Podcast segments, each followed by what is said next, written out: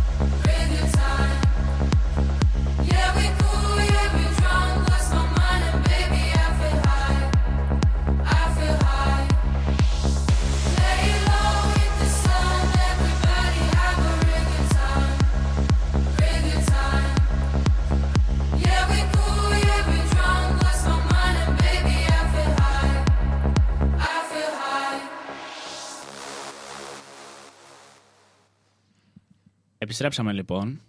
Φέραμε και τον Νίκο στην παρέα, όπως και την προηγούμενη Τρίτη, ο οποίος ήταν μια πολύ ωραία συντροφιά μαζί μας. Να σπάσει λίγο τον πάγο. Πες μας ένα καλησπέρα, κύριε.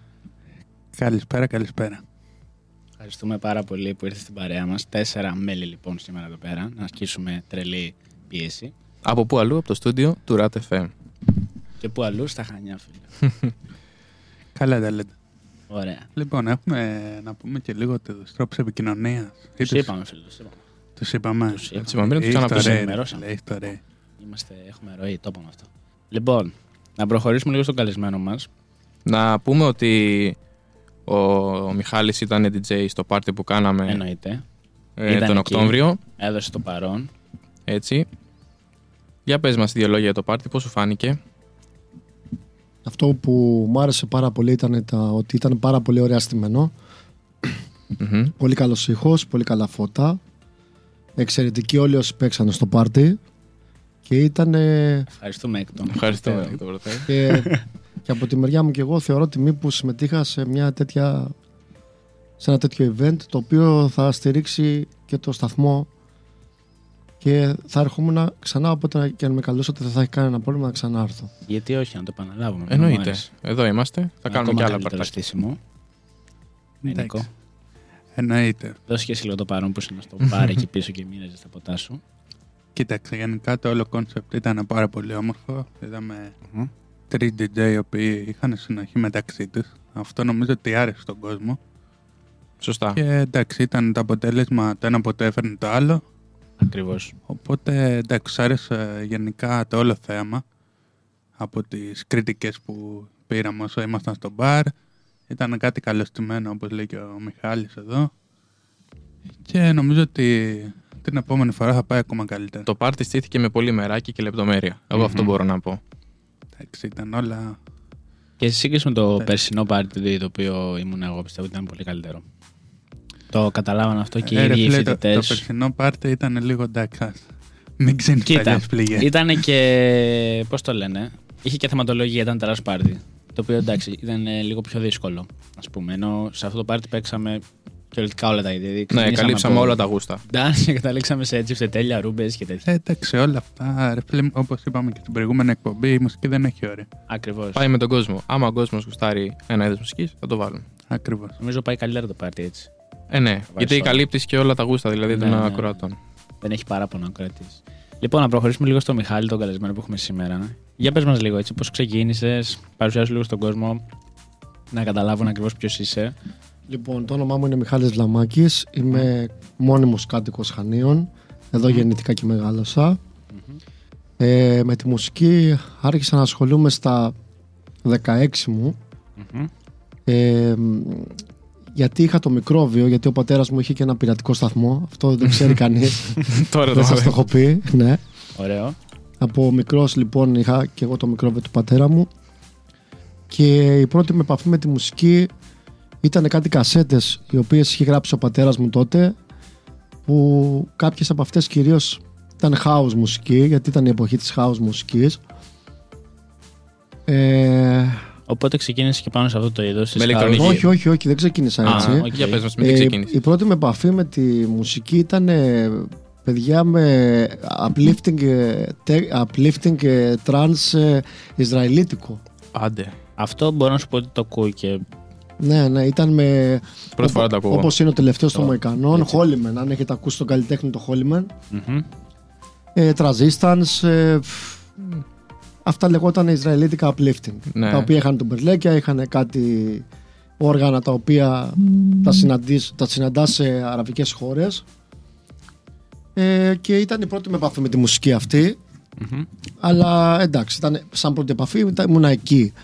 Αλλά στο τέλος αυτό που με, με τράβηξε περισσότερο, γιατί και σαν παιδί που βγαίναμε βόλτα και ξενυχτούσαμε και εμείς και διασκεδάζαμε, ήταν η εποχή της house μουσικής, οπότε... Μπήκε σε ηλεκτρονική μουσική κατευθείαν. Μπήκα στην κλασική house μουσική και ύστερα μεταφέρθηκα στην ηλεκτρονική μουσική. Γιατί σα, τα πρώτα ερεθίσματά μου σαν άσχετα με το trance που ήταν όντως ηλεκτρονική μουσική, mm-hmm. ε, τα πιο πολλά ξενύχια μου τα έχω κάνει στα μεγάλα κλαμπ, όπως ήταν ο Μήλος, ναι, όπως ναι. ήταν το, το Villa Mercedes, όπως ήταν το Privilege, mm-hmm. και όλα αυτά παίζανε house μουσική. Οπότε την κλασική house μουσική όμως, όχι ηλεκτρονική. Με φωνές, με όργανα, ναι, ναι, τα οποία ναι. παίζανε άνθρωποι. Ε, και σιγά σιγά ε, συνέχισα με αυτό το είδος. Αλλά είδα ότι για να μπορέσω να, να λειτουργήσω και να τραβήξω περισσότερο κόσμο, έπρεπε να, να κατευθυνθώ και λίγο προς την ελληνική μουσική. Ναι, ε, ναι, αλήθεια είναι πως χρειάζεται και αυτό. Ε, χρειάζεται σαν, σαν πρώτη λοιπόν επαφή που είχα με την ελληνική μουσική, ήταν ένα ιντερνετικό ραδιόφωνο το οποίο είχα στήσει εγώ και έκανα, εκπομπή, έκανα εκπομπές τη νύχτα, συνήθως εννιά με έντεκα, εννιά με δώδεκα, ε, και κυρίως παίζαμε ελληνικά, έπαιζα ελληνικά. Ε, αυτό το έκανα για περίπου επτά χρόνια. Ναι, πολύ ωραίο, πολύ καλό. Είχα κάποιες απολαβές, ναι. αλλά σε κάποιο σημείο είδα ότι δεν μου απέφερα αρκετά χρήματα έτσι ώστε να αξίζει τον κόπο και αποφάσισα να βγω έξω, έξω από το στούντιο. Πολύ ωραίο. Και για πες με ποιο μαγαζί ξεκίνησες, πώς άρχισες να παίζεις μουσική δηλαδή? Άρχισα να παίζω... Στον επαγγελματικά. Επαγγελματικά άρχισα να παίζω στη, στην περιοχή μου, στη Σούδα που μένω, γεννήθηκα και μένω, mm-hmm. ε, σε μαγαζιά εκεί στην πλατεία. Ε, Ξεκίνησες να παίζεις μουσική mainstream? Ε, συνήθως παίζαμε ελληνικά. Ελληνικά. Αλλά όχι Λασικά. mainstream. Α, όχι. Θέλανε τα πιο καμένα. Αχα. Δηλαδή ξεκίνησα πολύ σκυλάς.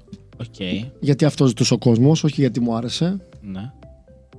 Και κινούμουν εκεί. Μετά ήρθαν και οι πρώτες εκδηλώσεις.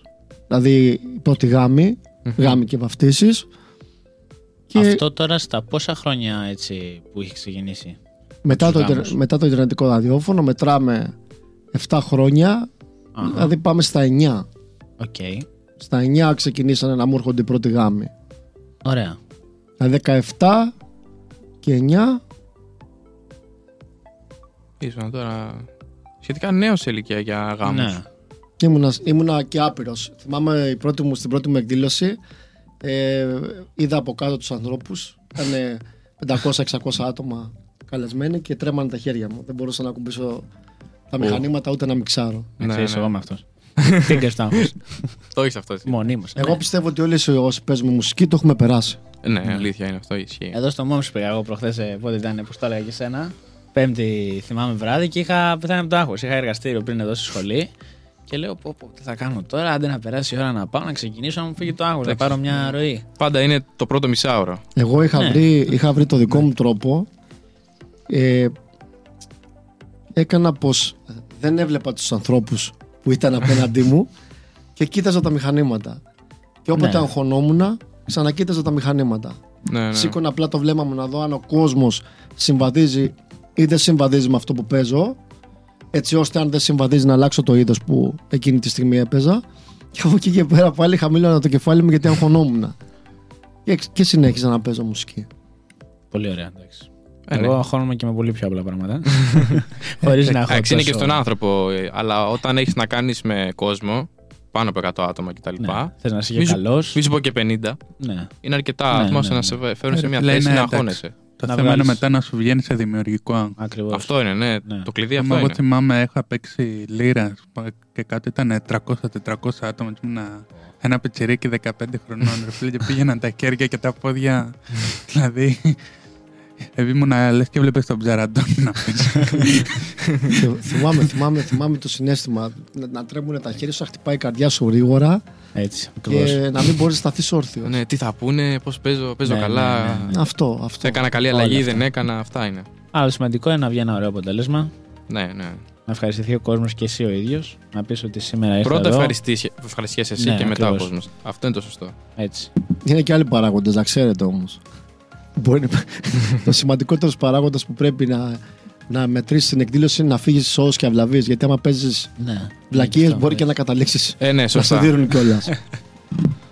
Λοιπόν, επειδή έχουμε πολλά πράγματα να πούμε, λέω να προχωρήσουμε δύο τραγουδάκια. Συνεχίζουμε, ναι, ναι. Και επιστρέφουμε. Έχουμε μπόλικα να πούμε. Let's go.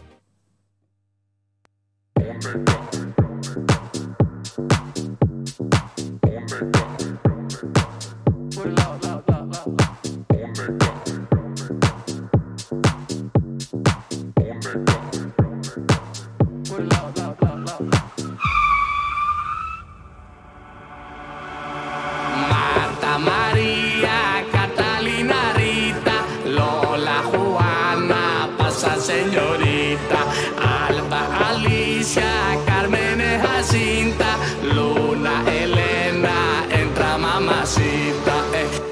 Panamera, eh.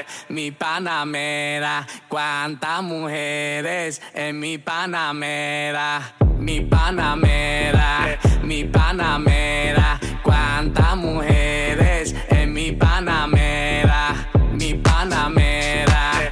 mi Panamera, cuántas mujeres en mi Panamera. Cuántas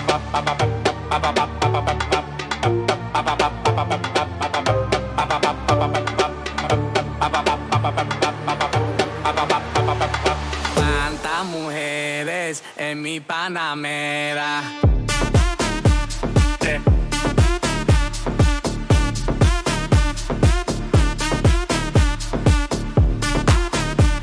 Eh.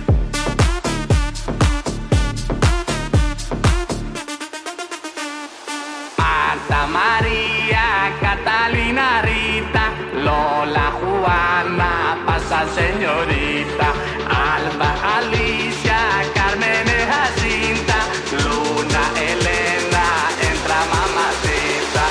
Mi Panamera, mi Panamera, cuántas mujeres en mi Panamera, mi Panamera, mi Panamera, cuántas mujeres en mi Panamera, mi Panamera, mi Panamera, cuántas mujeres en mi Panamera, mi Panamera,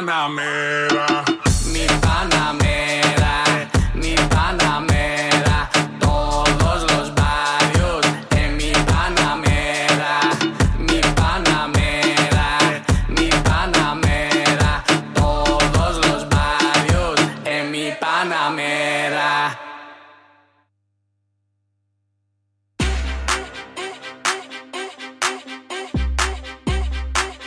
Lírico en la casa. Uh, uh. Ellos están buscando cámaras, yo estoy buscándome el efectivo. Me tratan de matar como que era, les salgo vivo. La cotorra que tengo lo manda para el intensivo. La guerra no ha empezado y ya se le acaban los tiros. Eh. Afuera tengo un Panamera. Mera, mera, mera, mera, mera, mera, mera, mera, mera, mera, mera, mera, mera.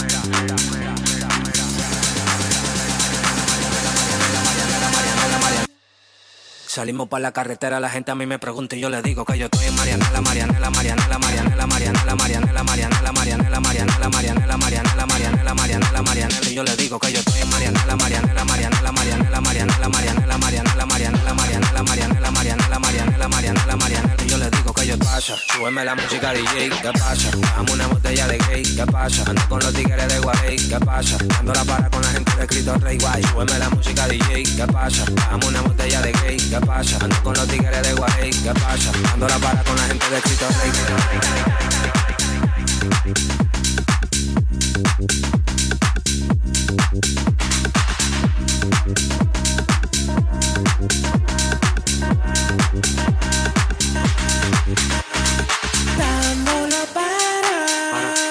para, para, para, para, para, para, para, dándola para, para, para, para, para, para, para, dándola para, para, para, para, para, para, para, dándola para, para, para, para, para, para. Dándola para con la gente de Lomina. Tenemos el piquete que a tu jefa le fascina. Frenamos a tu casa en guagua de doble cabina. Te agarramos por el pecho y te doy con la campesina. Prendí, vámonos Marianela. Empuñamos par de mal y la metemos en la cajuela. Tenemos el V I P casi botando candela. Me siguen preguntando y yo le digo que yo sigo, que yo sigo, que yo sigo, que yo sigo, que yo sigo, que yo sigo, que yo sigo, que yo sigo, que yo sigo. Marianela, Marianela, Marianela, Marianela, Marianela, Marianela, Marianela, Marianela.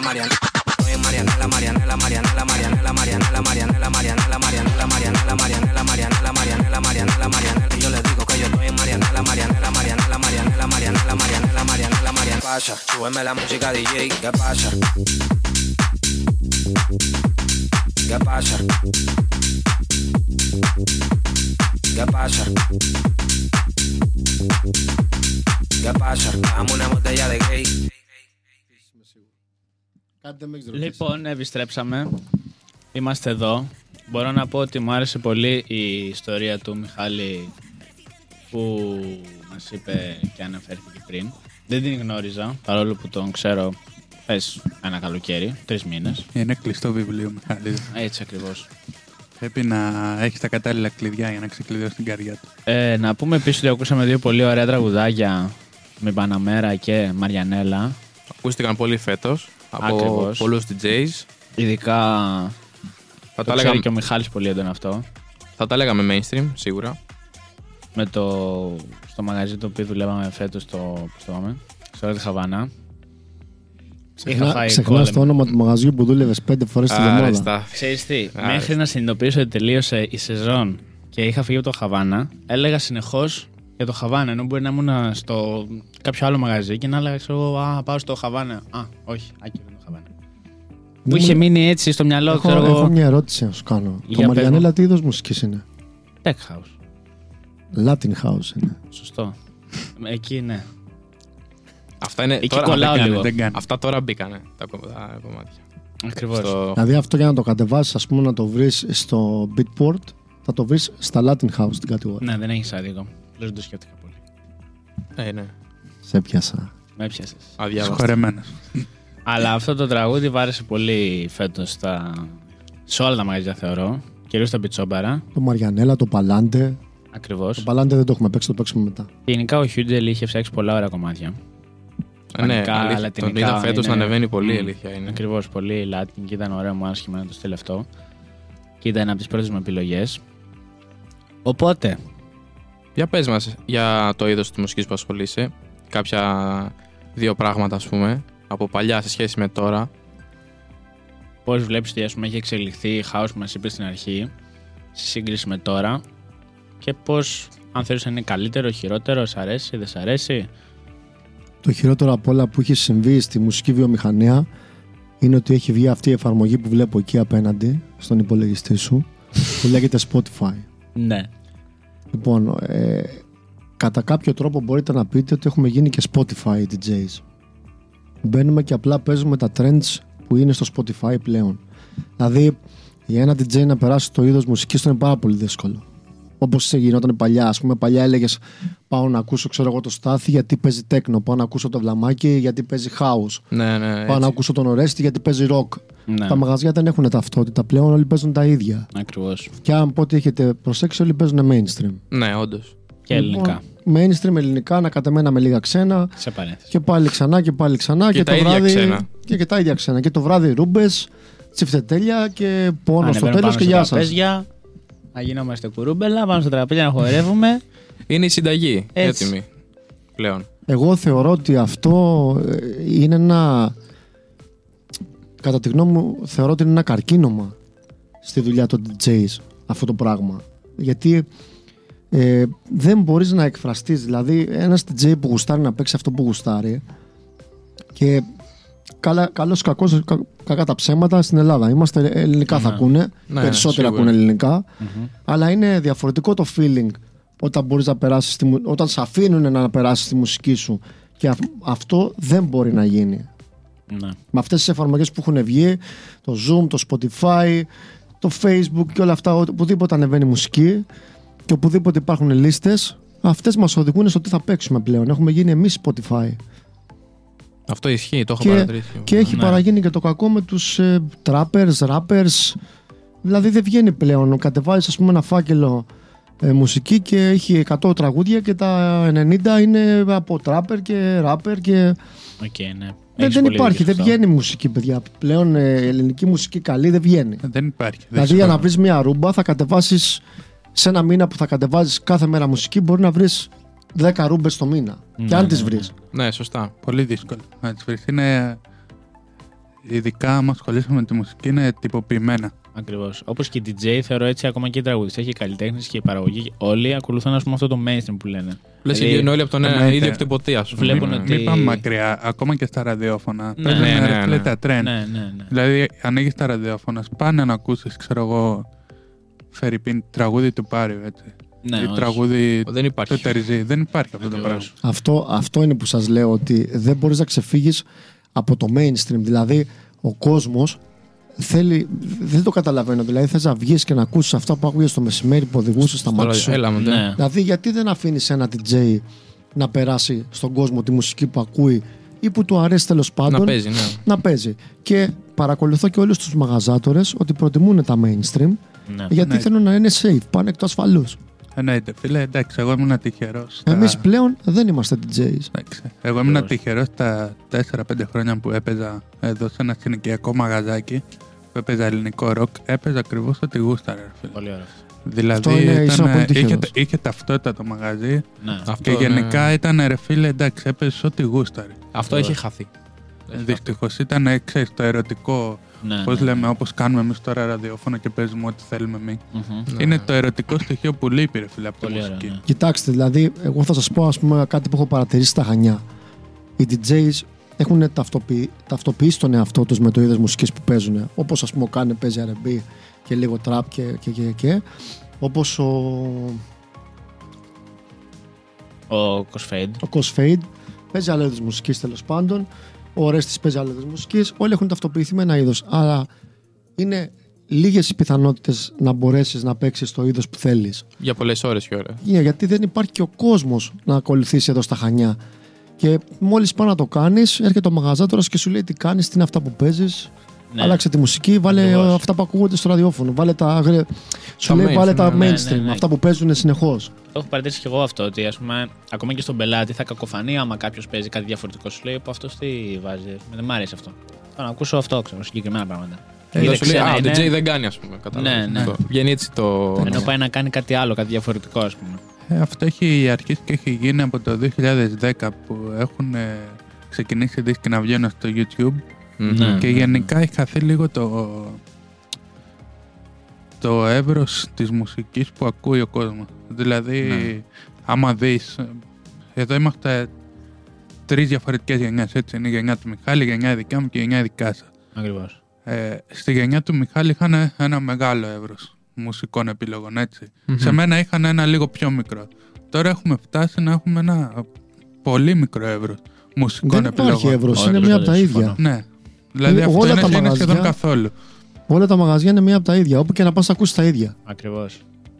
Και αυτά που δεν ακούς τα ίδια είναι μετρημένοι τα άτομα που είναι μέσα. Είναι μετρημένοι τα δάχτυλα. Εδώ ας πούμε στα Χανιά δύο-τρεις επιχειρηματίες που γνωρίζω εγώ, γιατί είμαι πιο μεγάλος από εσάς, που προσπάθησαν να, να στηρίξουν αυτό το κομμάτι στους ντι τζέι, να περάσουν ας πούμε τη techno, τη tech house.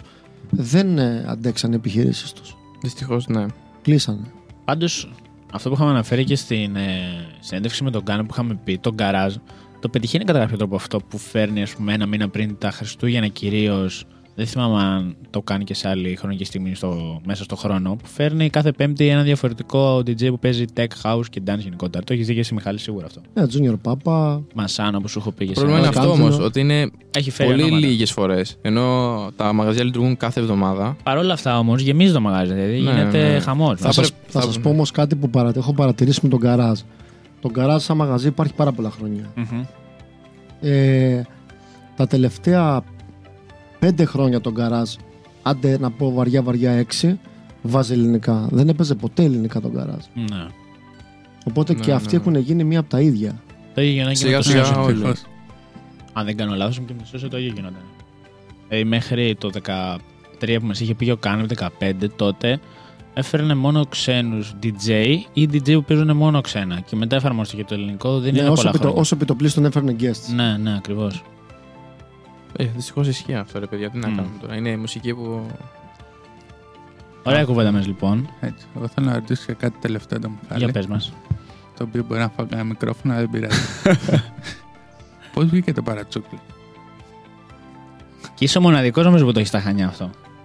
Ισχύει. Το Anonymous. Ναι, παρόλο που είναι έτσι ένα παρατσούκλι ψευδόνυμο όνομα το οποίο γενικά υπάρχει, δεν είναι ότι... Α, τη σκέφτηκα. Να ξέρετε όμως ότι μου κάνει και λίγο κακό, να ξέρετε. Oh. Γιατί ο κόσμος δεν ξέρει το όνομά μου. Δηλαδή, ας πούμε, ο Στάθης είναι ντι τζέι Στάθης. ντι τζέι Ορέστης, ξέρω εγώ, δεν ξέρω ποιο είναι το δικό σου. ντι τζέι πάλι το έχω, αλλά okay, το επιθετώ μου. Okay. Ε, Anonymous σου λένε ποιος είναι. Oh. Καταλάβες, δηλαδή κάνει λίγο κακό. Ναι. Αλλά mm. τώρα θες να σε απαντήσω εσένα. Αυτό δεν είναι ανάλογο με την ταυτότητα. Του τύπου. Ο ντι τζέι Anonymous παίζει αυτά. Ποιο ρε. Όπως είπαμε, ο Cosfade, ο Κάνεμπ, δεν είναι αυτά τα πραγματικά τους ονόματα. Εγώ πιστεύω ότι εδώ πέρα στα Χανιά, η, η, γενικά όλοι οι ντι τζέις με έχουν ταυτοποιήσει με τα ελληνικά. Ναι. Ενώ, ε, ε, ενώ ναι. δεν με έχει ακούσει ποτέ κανένας να παίζω ξένα. Έτσι σε έχουν μάθει. Ας πούμε και εγώ τον Κάνεμπ τον έχω μάθει με τα αρ εν μπι. Ενώ όταν πήγα στον Ταβίντσι μου λέει δεν μου αρέσουν τα αρ εν μπι, μου αρέσουν τα μελόντια τέκνο. Να, το ίδιο πράγμα ας πούμε. Αυτό συμβαίνει, ναι. Αλλά λοιπόν, τα παίζει καλά. Το παρατσούκλι τώρα. Για πάμε. Πάμε να δούμε λίγο. Την πρώτη φορά που έπαιξα σε ένα μαγαζί στη, σε νοικιακό στην περιοχή μου, στη Σούδα, ήταν απόκριες. Α, θα σε σκοτώσω εσένα. Και φορούσε μάσκα, άσπρη. Λοιπόν, και θυμάμαι ότι ήμουνα τόσο πολύ αγχωμένος. Έπαιζα με μία ντι ντι τζέι Ergo τότε. Α, ναι, αυτή την κλασική την ξέρω. Πολύ Ergo. Και... είναι σκομμένη λίγο. Θηρίων. Ήτανε απόκριες και είχαν. Ε, ε, ήμουν τόσο αγχωμένος να κουβαλήσω τον εξοπλισμό μου και να μαζέψω όλα μου τα πράγματα. Τέλος πάντων, να μην ξεχάσω κάτι. Mm-hmm. Να πάω να στήσω, να κάνω sound check και όλα αυτά. Που ξέχασα να πάρω στολή. Λοιπόν, δεν είχα στολή να βάλω. Και ο μαγαζάτορας ε, μου λέει: έχω μία στολή του Βεντέτα. Του V for Vendetta, δεν ξέρω αν το έχετε δει. Ναι, ναι, ναι, ναι. Λοιπόν, που ήταν και καλά Anonymous. Το σήμα του Anonymous. Η μάσκα των Anonymous. Ναι, ναι. Του Guy Fox μάσκα, η οποία είναι το σύμβολο των Anonymous. Mm-hmm. Λοιπόν, και βάζω τη στολή εγώ. Βάζω και τη μάσκα. Και μου λέει αυτός: α, Anonymous, Anonymous, V for Vendetta, V, Βλαμάκης, V, Anonymous. Και μένει το ψευδόνυμο Anonymous. Και με φωνάζανε όλοι ντι τζέι Anonymous στην περιοχή μου. Ε, και το άφησα. Και, ξέρεις και, τι, και, και. Εμένα μου αρέσει αυτό. Ε, δεν ήταν ότι ας πούμε κάθεσα μια μέρα στο κρεβάτι σου, στον καναπέ σου και λες: έχει ιστορία. ιστορία. Α, δεν το περίμενα. Τι όνομα να πω, πώς να με λένε. Anonymous. Όχι, είναι κάτι ωραίο. Έχει ατέστερη. Έχει ένα backstory. Ναι, όχι, ναι, έχει ιστορία, έχει ιστορία. Μπράβο, το δίνω. Μπράβο, παιδί μου, μου άρεσε. Τρα, τραγελαφικό, να ξέρετε. Έτσι, oh, είναι ωραίο. Εσένα θα σας σκοτώσω, θυμίσαμε το μετά. Όχι, είναι ωραίο, είναι ωραίο. Είπα να σε βγάλω από τη δύσκολη θέση νωρίς. Καλά, εγώ θα σε ρωτούσαμε κι εμείς αυτό. Απλά το ξέρω, δεν, πω, δεν θα ξέφευγα, ήμουν σίγουρο. Μας πρόλαβε εδώ ο παλιός. Εγώ πάντως να πω κάτι τελευταίο για να προχωρήσουμε κάνα κομμάτι, γιατί νομίζω κουράσαμε, μιλάμε κανένα είκοσι λεπτό σίγουρα. Να κάνουμε, είμαστε τέσσερις άνθρωποι, δεν έχουμε πράγματα να πούμε. Λοιπόν, σε ποιες γλωσσοδιάρια. Για πες. Λοιπόν, το Μιχάλη εγώ πάντως θα το ξαναπώ. Τον είδα πρώτη φορά ως ντι τζέι Anonymous πάλι στο αποκριάτικο πάρτι που έκανε στη Σούδα, έναρξη καρναβαλιού, το δύο χιλιάδες δεκαοκτώ νομίζω. Με τους Kings. Α, μπράβο, με τους Kings. Είχα πάει εκεί πέρα και τον είχα δει και λέω: ποιος είναι αυτός. Και όταν είχα τον, τον είχα γνωρίσει στο Χαβάνα φέτος, κάτι μου έλεγε. Ποιος είναι αυτός. Ναι, αλλά θυμάμαι τον ντι τζέι Anonymous, λέω κάπου, κάπου τον ξέρω. Και μετά βρήκα ότι τον είχα δει εκεί. Αυτό. Έκλεισε η παρένθεση, ήσουν λίγο αδιάφοροι. Πάμε παρακάτω. Εγώ λέω να πάμε σε κομματάκια λίγο πιο. Άφρο, ε. Ε, και άφρο, ναι. Πάμε σε άφρο. Πάμε λοιπόν σε μια και αυτή πολύ ωραία φετινή επιτυχία. Το αρέσει και του Μιχάλη πολύ αυτό το τραγούδι. Θυμάμαι μια μέρα, ειδικά στο Χαβάνα, ήρθε και μου λέει: βάλτο. Και εγώ λέω: τι να βάλω εδώ πέρα, δεν είναι αυτό το κομμάτι. Και μετά ξεσηκώθηκαν όλοι, βουτούσαμε στην πισίνα, εκεί πνιγόντουσαν όλοι. Χαμός. Πάμε λοιπόν να ακούσουμε.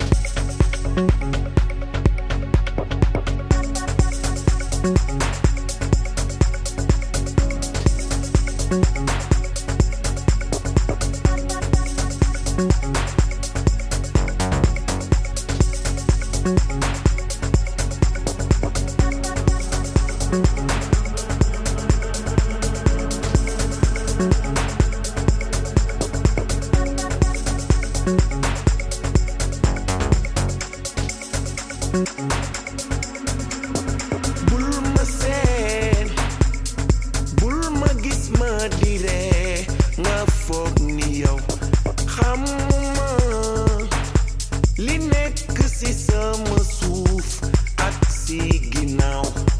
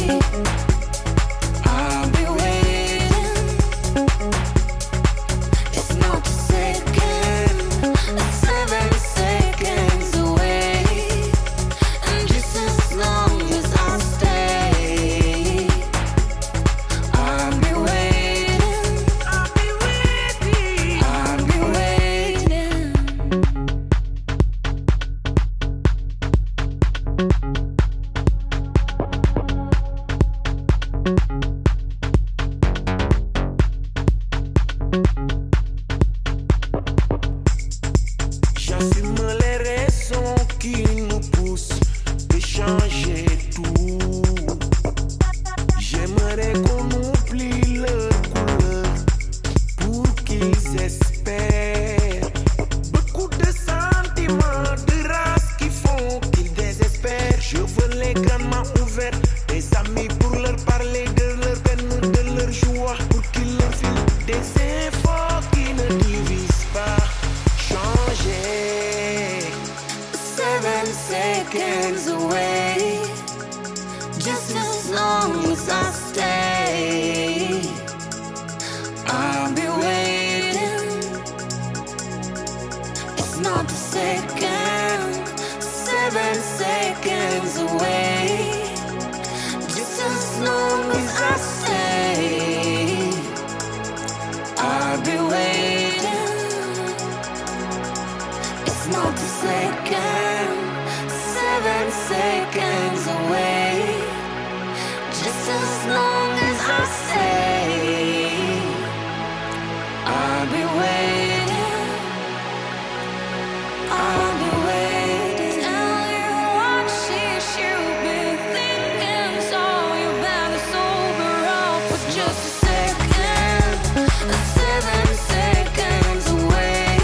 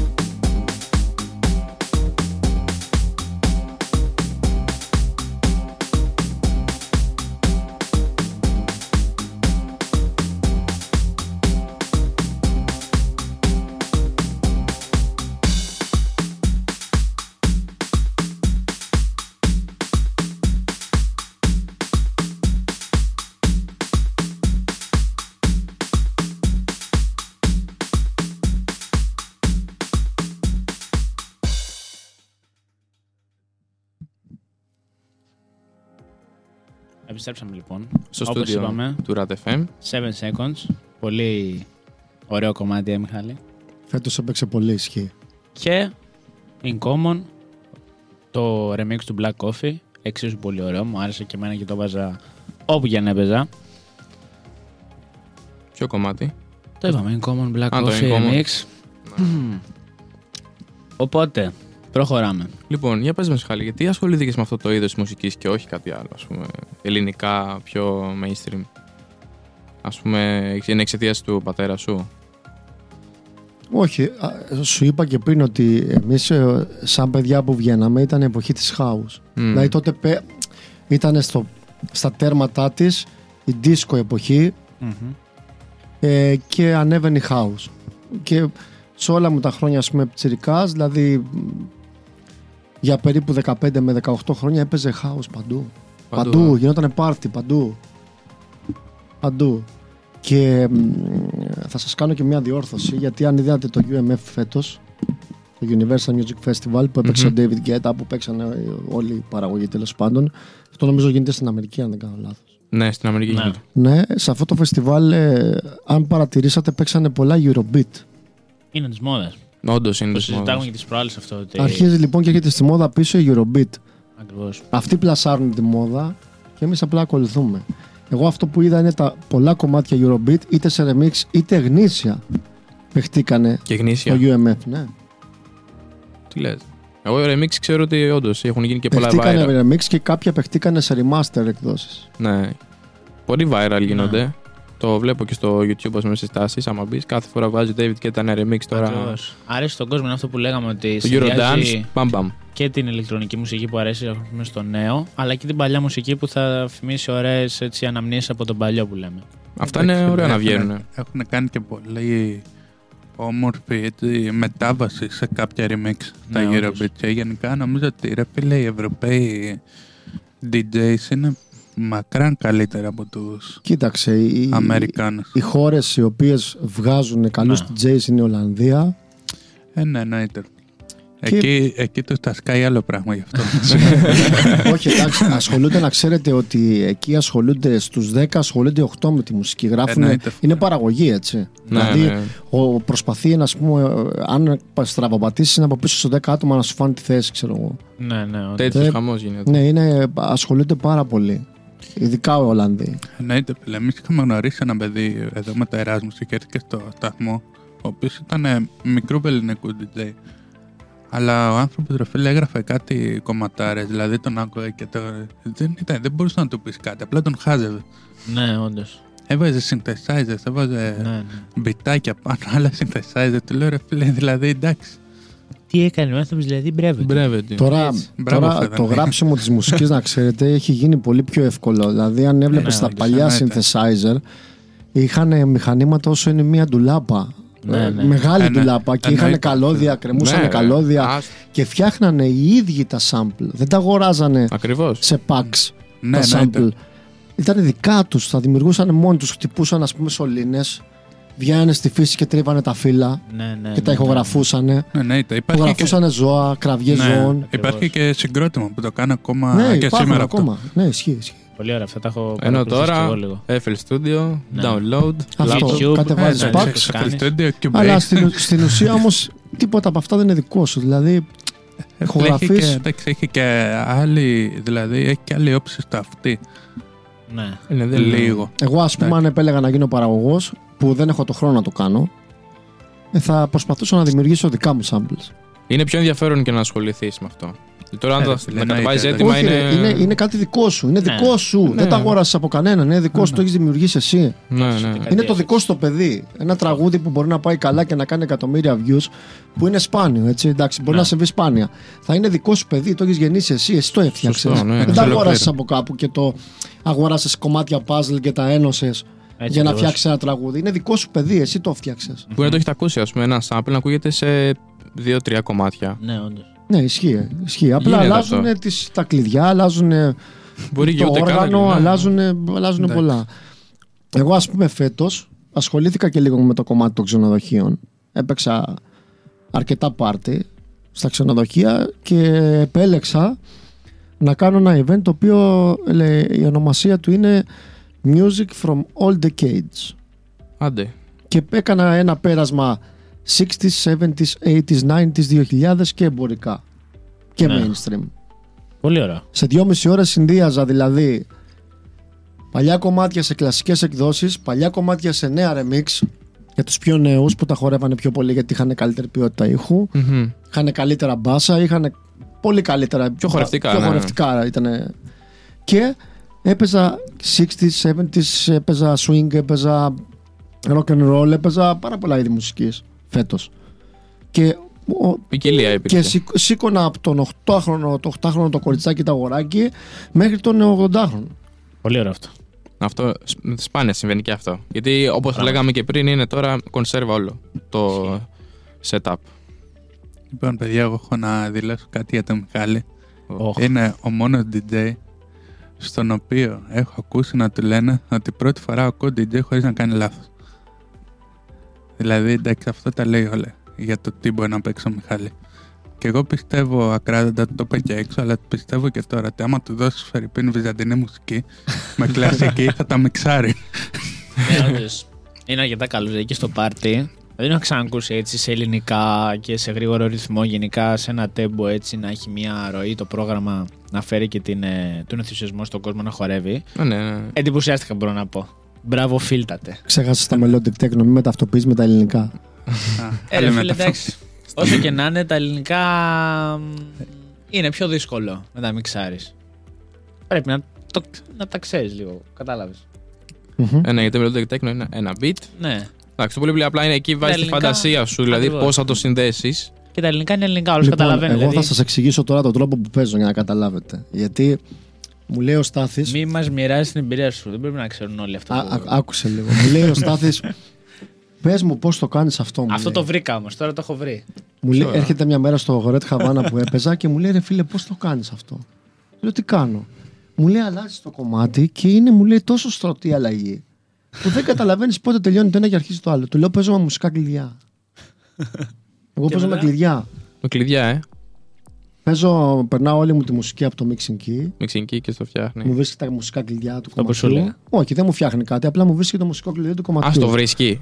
οκτώ α, επτά α. Ναι, ναι, αλλά το κύκλο αυτό. Και, εσύ μετά. Και εγώ μετά πατάω πάνω στα κλειδιά και ξέρετε τι είναι. Μπορείς να συνδυάσεις, ας πούμε, το ε, οκτώ α με το εννιά α. Ακριβώς. Μπορείς να συνδυάσεις το οκτώ α με το οκτώ β. Ναι. Mm-hmm. Δεν μπορείς να πας από το οκτώ α στο οκτώ σ. Για παράδειγμα, mm. λέμε ένα παράδειγμα τώρα. Ναι, ναι, ναι, ναι, σωστό. Δεν μπορείς να... Είναι ένα λόγος, υπάρχει κάποιο εύρος για να μπορέσει να ακούγεται η ομαλή αλλαγή. Αλλά αυτό είναι και λίγο, είναι και λίγο δεσμευτικό. Γιατί άρχισα να παίζω με λίστες. Παλιά έπαιζα με φακέλους, δεν με ενδιαφέρει τι θα παίξω. Αλλά τώρα πλέον παίζω με λίστες. Η λίστα έχει ένα καλό και ένα κακό. Η λίστα είναι κάτι που ακολουθείς και το παίζεις συνέχεια το ίδιο πράγμα. Δηλαδή, όταν έχεις μάθει να παίζεις μια λίστα απ' έξω. Δηλαδή ξέρεις κάθε, κάθε πότε να κάνεις την αλλαγή και όλα αυτά. Πηγαίνεις save. Ναι. Ε, και είναι λίγο δύσκολο να πειράξεις τις λίστες. Ναι, ναι, μετά. Αλλά είναι... απ' την άλλη όμως άμα είσαι και πιο τολμηρός, μπορείς ας πούμε να αφαιρέσεις κάποια κομμάτια από τη λίστα και να βάλεις κάποια καινούρια με τα ίδια μουσικά κλειδιά που έχουν βγει και να αφήσεις αυτά, αυτά ας πούμε, που δεν ακούγονται πολύ πλέον και να αφήσεις πάλι τα must. Τα παλιά must με καινούρια must. Να δει με τις ναι, λίστες. Πιο σωστό. Απλά είναι δύσκολο να το κάνεις. Mm-hmm. Αλλά εντάξει, είναι... ξέρω ότι πρέπει να γίνει γιατί κάποια στιγμή ακούγεται κασέτα. Με τα κλειδιά, όταν παίζει συνέχεια το ίδιο κλειδί, δεν αλλάζει, δεν βαριέται ο κόσμος. Μα δεν παίζω το ίδιο κλειδί συνέχεια. Δηλαδή ανεβοκατεβαίνω, παίζεις... ανεβοκατεβαίνω κλίμακες. Αχα. Απλά προσπαθώ να το κάνω μέσα στο εύρος των κλειδιών. Ναι. Δηλαδή, ναι, εκεί που σε παίρνει, δηλαδή. Όχι, ανεβαίνω ας πούμε κλιμακωτά. Θα παίξω οκτώ α, εννιά α. Καταλαβες. Α, το πας κλιμακωτά. Θα, ναι, θα ναι, ανέβω ναι, ναι. Άλλο, άλλο, άλλο μουσικό κλειδί και θα παίξω άλλα κομμάτια. Όσον αφορά όμως αυτό το κομμάτι, δεν είναι πιο δύσκολο στα ελληνικά. Νομίζω... Όχι, δεν είναι καθόλου δύσκολο. Ακόμα πιο εύκολα είναι στα ελληνικά. Στα, στα, τα ελληνικά είναι ένα ρεφρέν, δύο, δύο ρεφρέν, μερικά είναι και τρία ρεφρέν, ένα κουμπλέ. Ναι, οκ. Okay. Δεν είναι κάτι. Δεν το έχω βρει στα ελληνικά. Έχουν, κοίταξε, τα ελληνικά ρε φίλε, ειδικά στις ρούμπες, είναι πανομοιότυπα τα μουσικά. Καλά, ναι, στις ρούμπες, οκ. Okay. Ναι, δηλαδή... Απλά εγώ σας το λέω γιατί μου λες πώς το κάνεις αυτό. Δεν φτάνει ένα τραγούδι να είναι εκατοστάρι και να το μιξάρεις με ένα εκατοστάρι. Ναι. Πρέπει το να θέμα είναι τι όργανο έχει μέσα το ένα, τι όργανο έχει το άλλο. Ναι. Γι' αυτό σου ακούγεται στα αυτοί εσένα τόσο ομαλή αλλαγή. Ακριβώς, γιατί παίζω ναι. με τα κλειδιά. Αυτό ξεκίνησα να το κάνω τώρα δύο τρία χρόνια. Και εκεί είναι το κλειδί, καταλαβαίνεις. Εκεί είναι το κλειδί. Σωστός, μ' άρεσε η παρατηρήση αυτή. Εγώ κάτι που θέλω να σε ρωτήσω είναι ότι γενικά στους χώρους της εστίας, ας πούμε, είτε είσαι ντι τζέι, είτε είσαι μπαρίστα, είτε είσαι. Γενικά δουλεύεις στο χώρο της εστίας. Πολλοί λένε ότι υπάρχει ημερομηνία λήξης. Εσύ μεγαλώνοντας, ας πούμε, και έχεις μια πορεία τόσων ετών. Το σκέφτεσαι καθόλου αυτό, δηλαδή στο μέλλον ότι ίσως βρεθώ σε μια ημερομηνία λήξης? Όχι, εγώ σκέφτομαι. Ωραία ερώτηση αυτή, μ' άρεσε. Θα σου πω, θα σου απαντήσω ειλικρινά σε αυτή την ερώτηση. Θα σου πω το εξής, ότι αν επέλεγα να αφήσω κάτι στο κομμάτι της μουσικής, θα επέλεγα να αφήσω τα μαγαζιά και να συνεχίσω με τις εκδηλώσεις. Και ο λόγος είναι πάρα πολύ απλός. Δεν είναι μόνο τα χρήματα. Δεν είναι μόνο τα χρήματα. Είναι ότι ο κόσμος χορεύει στις εκδηλώσεις. Ενώ ο ίδιος κόσμος μέσα στο κλαμπ συμπεριφέρεται τελείως διαφορετικά. Ναι. Εδώ, τουλάχιστον εδώ στα Χανιά, έτσι. Ναι, ναι, είναι σαν το τραγούδι της Φαγκιανά και η Αγάλματα. Εγώ, εγώ ας πούμε χαίρομαι, χαίρομαι πάρα πολύ να σας πω μια ιστορία που έγινε χθες. Ε, τέλος πάντων είχε, ήταν ένας γάμος ε, στον οποίο έπαιζε ο κολλητός μου. Ε, ε, είχαν καλέσει ένα πολύ μεγάλο μουσικό, κριτικό μουσικό καλλιτέχνη. Ένα τεράστιο όνομα. Δεν μπορώ να πω το όνομα για ευνόητους λόγους. Ο οποίος κατέστρεψε το γάμο. Δηλαδή, δώδεκα και μισή ώρα το βράδυ είχαν μείνει από τα χίλια εκατό άτομα διακόσια άτομα. Από τα πόσα? χίλια εκατό. χίλια εκατό είχαν μείνει εκατόν πενήντα με διακόσια άτομα. Μου λέει, ίσως δεν ήταν και διακόσια. Όχι. Λοιπόν, και γυρίζει και λέει στο φίλο μου ο γαμπρός, ανέβα να παίξεις. Και παίρνει τον καλλιτέχνη, τον κριτικό, μαζί με τον άλλο που παίζανε εκεί. Να σημειωθείτε ότι του πήρε και τρεις χιλιάδες ευρώ. Αμάν. Αυτός επειδή ήταν μεγάλο όνομα, ναι.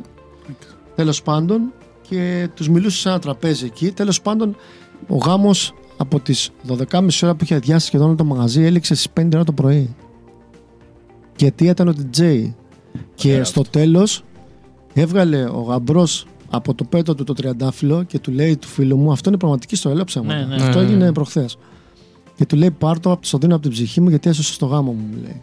Πολύ ωραία, πολύ ωραία. Λοιπόν, όταν, όταν σου λέει ένας άνθρωπος αυτό το πράγμα, τι, αυτό το πράγμα πληρώνεται? Όχι, φίλε, πληρώνεται μόνο σαν αμνήσεις. Ακριβώς. Κατάλαβες. Και εμπειρίες. Δηλαδή, επειδή... μου, λέει ο, μου λέει ο φίλος μου, ο κολλητός μου, μου λέει, πήγα στο κρεβάτι μου και ξάπλωσα και αισθανόμουν σαν πούπουλο. Έφυγε όλη η κούρασή μου, μου λέει, όταν έγινε αυτό το σκηνικό. Πολύ ωραία. Πάνω που ναι, αναφέρθηκες λοιπόν για τους γάμους, για πες μας λίγο την εμπειρία σου που ασχολείσαι. Πόσα χρόνια πάνω στους γάμους και βαφτίσεις? Σίγουρα μια δεκαετία παίζω. Ναι, ναι. Πώς Σίγουρα. είναι η εμπειρία πάνω σε αυτό το κομμάτι? Για... Παιδιά, κοιτάξτε να δείτε. Ε... Έχω ακούσει κάποιες δύσκολες περιπτώσεις που μου είσαι αναφέρει κατά καιρό. Έχουνε. Από τραγούδια μέχρι και ακραίες περιπτώσεις που έχουν συμβεί. Άμα ε, θες να αναφέρεις κάποια τέτοια. Θα κάνω μια παρένθεση πρώτα να τελειώσω. Με τον Παντελίδη, εγώ θα ήθελα να ακούσω. Μου άρεσε αυτή η περίπτωση. Με τον Παντελίδη. με τον Παντελίδη. Πολύ ωραία λοιπόν, περίπτωση. Κάνω, να κάνω μια παρένθεση να τελειώσω με την ερώτηση. Ναι, με. Ε, εγώ πιστεύω ότι δεν υπάρχει ημερομηνία λήξης. Αρκεί να εξελίσσεις συνεχώς. Δηλαδή, άμα κατεβάζεις μουσική συνεχώς και τη δουλεύεις τη μουσική που κατεβάζεις. Εντάξει. Αυτονόητα πράγματα, να είσαι καθαρός, να είσαι παρουσίαστος. Να μην κάνεις λάθη. Και να εξελίσσεις τη μουσική που κατεβάζεις. Δεν νομίζω να μην σε πάρει κάποιος άμα είσαι πολυβόλο. Ακριβώς. Mm-hmm. Άμα το έχεις, το έχεις, παιδιά. Δεν φεύγει. Αυτό το πράγμα δεν φεύγει. Από μέσα σου δεν φεύγει. Φίλε μου, αρέσει κάτι μου να το ξαναφέρουμε το γύρο από εδώ πέρα. Ε, ναι, αυτό έχουμε πολλά να πούμε. Είναι πολυβόλο, όπως λέει. Λοιπόν, να σου απαντήσω τώρα εσένα, Στάθη. Για πες μας. Ε, μου έχουν συμβεί διάφορα σε εκδηλώσεις. Μάμε ένα περιστατικό μια φορά που ήταν μια κυρία Α. που ανεβαίνει πάνω στη σκηνή, μια ηλικιωμένη κυρία και μου λέει, θέλω να βάλεις ένα τραγούδι και να πεις, μου λέει, ότι το αφιερώνει η πεθερά στο γαμπρό της. Λέω, ποιο τραγούδι θέλετε να ακούσετε? Μου λέει, του Παντελή, το δεν ταιριάζεται σου λέω. Κομμάτι που βρήκε ένα. Και θα πεις στο μικρόφωνο ότι το αφιερώνει η πεθερά στο γαμπρό της. Και λέω, αυτό δεν μπορώ να το κάνω. Θα μου φωνάξετε εδώ τον γαμπρό. Και αν συμφωνεί ο γαμπρός, πολύ ευχαρίστως εγώ να το παίξω και να το πω και στο μικρόφωνο. Δεν έχω κανένα πρόβλημα. Ναι. Και έστριψε δια το αραβόνο σου, κυρία. Φυσικά. Μου λέει: όχι, μην πεις τίποτα. Εγώ σου είπα: άμα μπορείς να το βάλεις, βάλ' το και να πεις αυτό στο μικρόφωνο. Εννοείται πως δεν το είπα. Εκεί θα γινόταν ε, χαμός. Άστο. Πεντέτα. Πολύ άβολο. Μου έχει συμβεί να δω ε, γαμπρό και κουμπάρο να παίζουν μπουνιές και να φεύγουν δόντια. Για τέτοια κατάσταση μιλάω τώρα. Ναι. Ε, παίζανε μπουνιές λοιπόν και είχαν ματώσει, είχαν σπάσει τα μούτρα τους και δυο. Είχαν χάσει δόντια, είχαν πάθει μεγάλη ζημιά. Πολλή αιμορραγία, πολλά αίματα τέλος πάντων. Και μετά από κα... είχαν αποκάνει από τις μπουνιές τέλος πάντων, είχαν κουραστεί. Και μετά αγκαλιαστήκανε μεταξύ τους και λέγανε: αδερφέ μου, σ' αγαπάω, συγγνώμη. Μετά από το ξύλο που είχαν δώσει ένας στον άλλο. Τι πιφτέκα γύρισε εδώ. Κάτι ήπιαν αυτοί. Κάτι είχαν πάρει σίγουρα. Σίγουρα δεν μπορώ να το εξηγήσω διαφορετικά. Φυσιολογικό δεν είναι. Αυτό βέβαια παίζει ρόλο και ανάλογα στην περιοχή που βρίσκεσαι, έτσι. Ε, Εδώ στην Κρήτη φημίζονται. Εγώ θα σας πω, εγώ θα σας πω την αλήθεια. Η πιο δύσκολη γάμη είναι από τη μεριά του Καστελίου. Oh. Είναι. Πώς μπορώ να το πω κομψά, είναι λίγο απολύτιστη. Δηλαδή δεν καταλαβαίνουν. Δεν καταλαβαίνουν, παιδιά, τίποτα. Εγώ δηλαδή, άμα μάθω ότι είναι από Καστέλι, αποφεύγω. Ακούς και λίγο. Από ζημιές στα μηχανήματα. Από... Α, κάνουν τέτοια. Ναι, τέτοια πράγματα. Ναι, είναι, ρε φίλε, είναι εντάξει. Πετάνε μπουκάλια, ναι, ναι, χύνουνε κάτω κρασιά. Ναι. Ξεφεύγουν δηλαδή. Κάνε οι καταστάσεις διά... είναι ακραίες μερικές φορές. Δυστυχώς. Από εκεί μεριά, από εκεί μεριά. Από καμία άλλη μεριά δεν έχω πρόβλημα. Γιατί έχει βγει και ένας μύθος για την Παλιόχωρα. Εγώ από την Παλιόχωρα δεν είχα ποτέ πρόβλημα. Είναι μύθος. Είναι μύθος. Άμα κάνεις τη δουλειά σωστά, πιστεύω δεν έχεις θέμα. Πράγματι. Πάντα θα υπάρχουν ανεγκέφαλοι. Ναι. Γιατί υπάρχει ένας όρος που έχουμε βγάλει εμείς οι ντι τζέι, να ξέρετε. Θα σας το μεταφέρω τώρα, να σας το πω στα αγγλικά καλύτερα για να μην ακουστεί άσχημα. Είναι ο asshole της εκδήλωσης. Ναι. Υπάρχει αυτός ο όρος. Αλήθεια, υπάρχει αυτός ο όρος. Πάντα είναι ένας. Πώς το κάνει καινούριο το μαγαζί. Όχι. Είναι αυτός ο ένας που θα κάνει συνεχώς βλακίες για να χαλάσει την εκδήλωση. Ναι. Δηλαδή θα έρχεται και θα σου λέει: τι παίζεις, βάλε μου ζεμπαγικά. Τι παίζεις, βάλε μου λαϊκά. Τι παίζεις, βάλε μου pop. Βάλε μου ρουβά και εσύ να παίζεις ρούμπες. Δηλαδή βάλε μου disco και εσύ να παίζεις, ξέρω εγώ, ε, ενενήντα ε, εσόρουχα καρβέλας, ξέρω εγώ, ή να παίζεις το ζυγκολό της Παπαρίζου. Αυτός λέγεται ο asshole της εκδήλωσης. Και πολλές φορές αυτός ο άνθρωπος μπορεί να είναι και ο ίδιος ο γαμπρός. Γίνεται, ή μπορεί, ναι, να, είναι, ναι, ή μπορεί ναι. να είναι ο αδερφός του γαμπρού ή η αδερφή της νύφης ή η νύφη ίδια. Ναι, εμένα μου είχε τύχει όταν δούλευα σε ένα μαγαζί στην Αθήνα με γάμους, να έρθει ο θείος στον ντι τζέι και να του πει: θα βάλεις αυτό το κομμάτι γιατί σε πληρώνω εγώ. Ναι. Και δεν είχε, και δεν είχε βάλει όχι φράγκο. Ναι, ναι. Και είπα άσχετα κομμάτια. Εκεί που έπαιζε ξένα δίσκο, του λέει: βάλε ψαραντώνι. Ακριβώς. Πάντα θα υπάρχει ένας τέτοιος δυστυχώς, ακόμα ναι. και σε κάτι πιο μικρά παρτάκια, όχι σε γάμους. Ας πούμε, εκδηλώσεις μεγάλες με πολλά άτομα. Γενικά οι γάμοι είναι άλλο κομμάτι εντελώς. Ναι, ναι. Αυτό, εντάξει, που, ναι. αυτό που μου. Όταν μου συμβαίνει, ας πούμε, στα ζευγάρια. Γιατί συνήθως τα ζευγάρια είναι αγχωμένα και οι περισσότεροι από τα ζευγάρια νομίζουν ότι, παίζουν, ότι η μουσική που παίζει στο γάμο τους παίζει για αυτούς. Ναι, όντως. Και μου ζητάνε κάτι τραγούδια που είναι άκυρα. Δηλαδή μου ζητάνε να παίξω, ας πούμε, έντεχνα. Δηλαδή να παίζω τώρα Χαρούλη και Μποφίλιο, πού στο γαμό. Δεν το καταλαβαίνουν. Λοιπόν, και τις... η, η απάντησή μου είναι πολύ απλή στα ζευγάρια αυτά. Λέω: εάν θα χαλάσει εκδήλωσή σας, θα χαλάσει μία φορά, γιατί παντρεύεστε μία φορά. Σωστό. Ναι. Λοιπόν, από εκεί και πέρα, εγώ ε, σας προτείνω να παίξουμε αυτό και όχι αυτό που μου ζητάτε εσείς.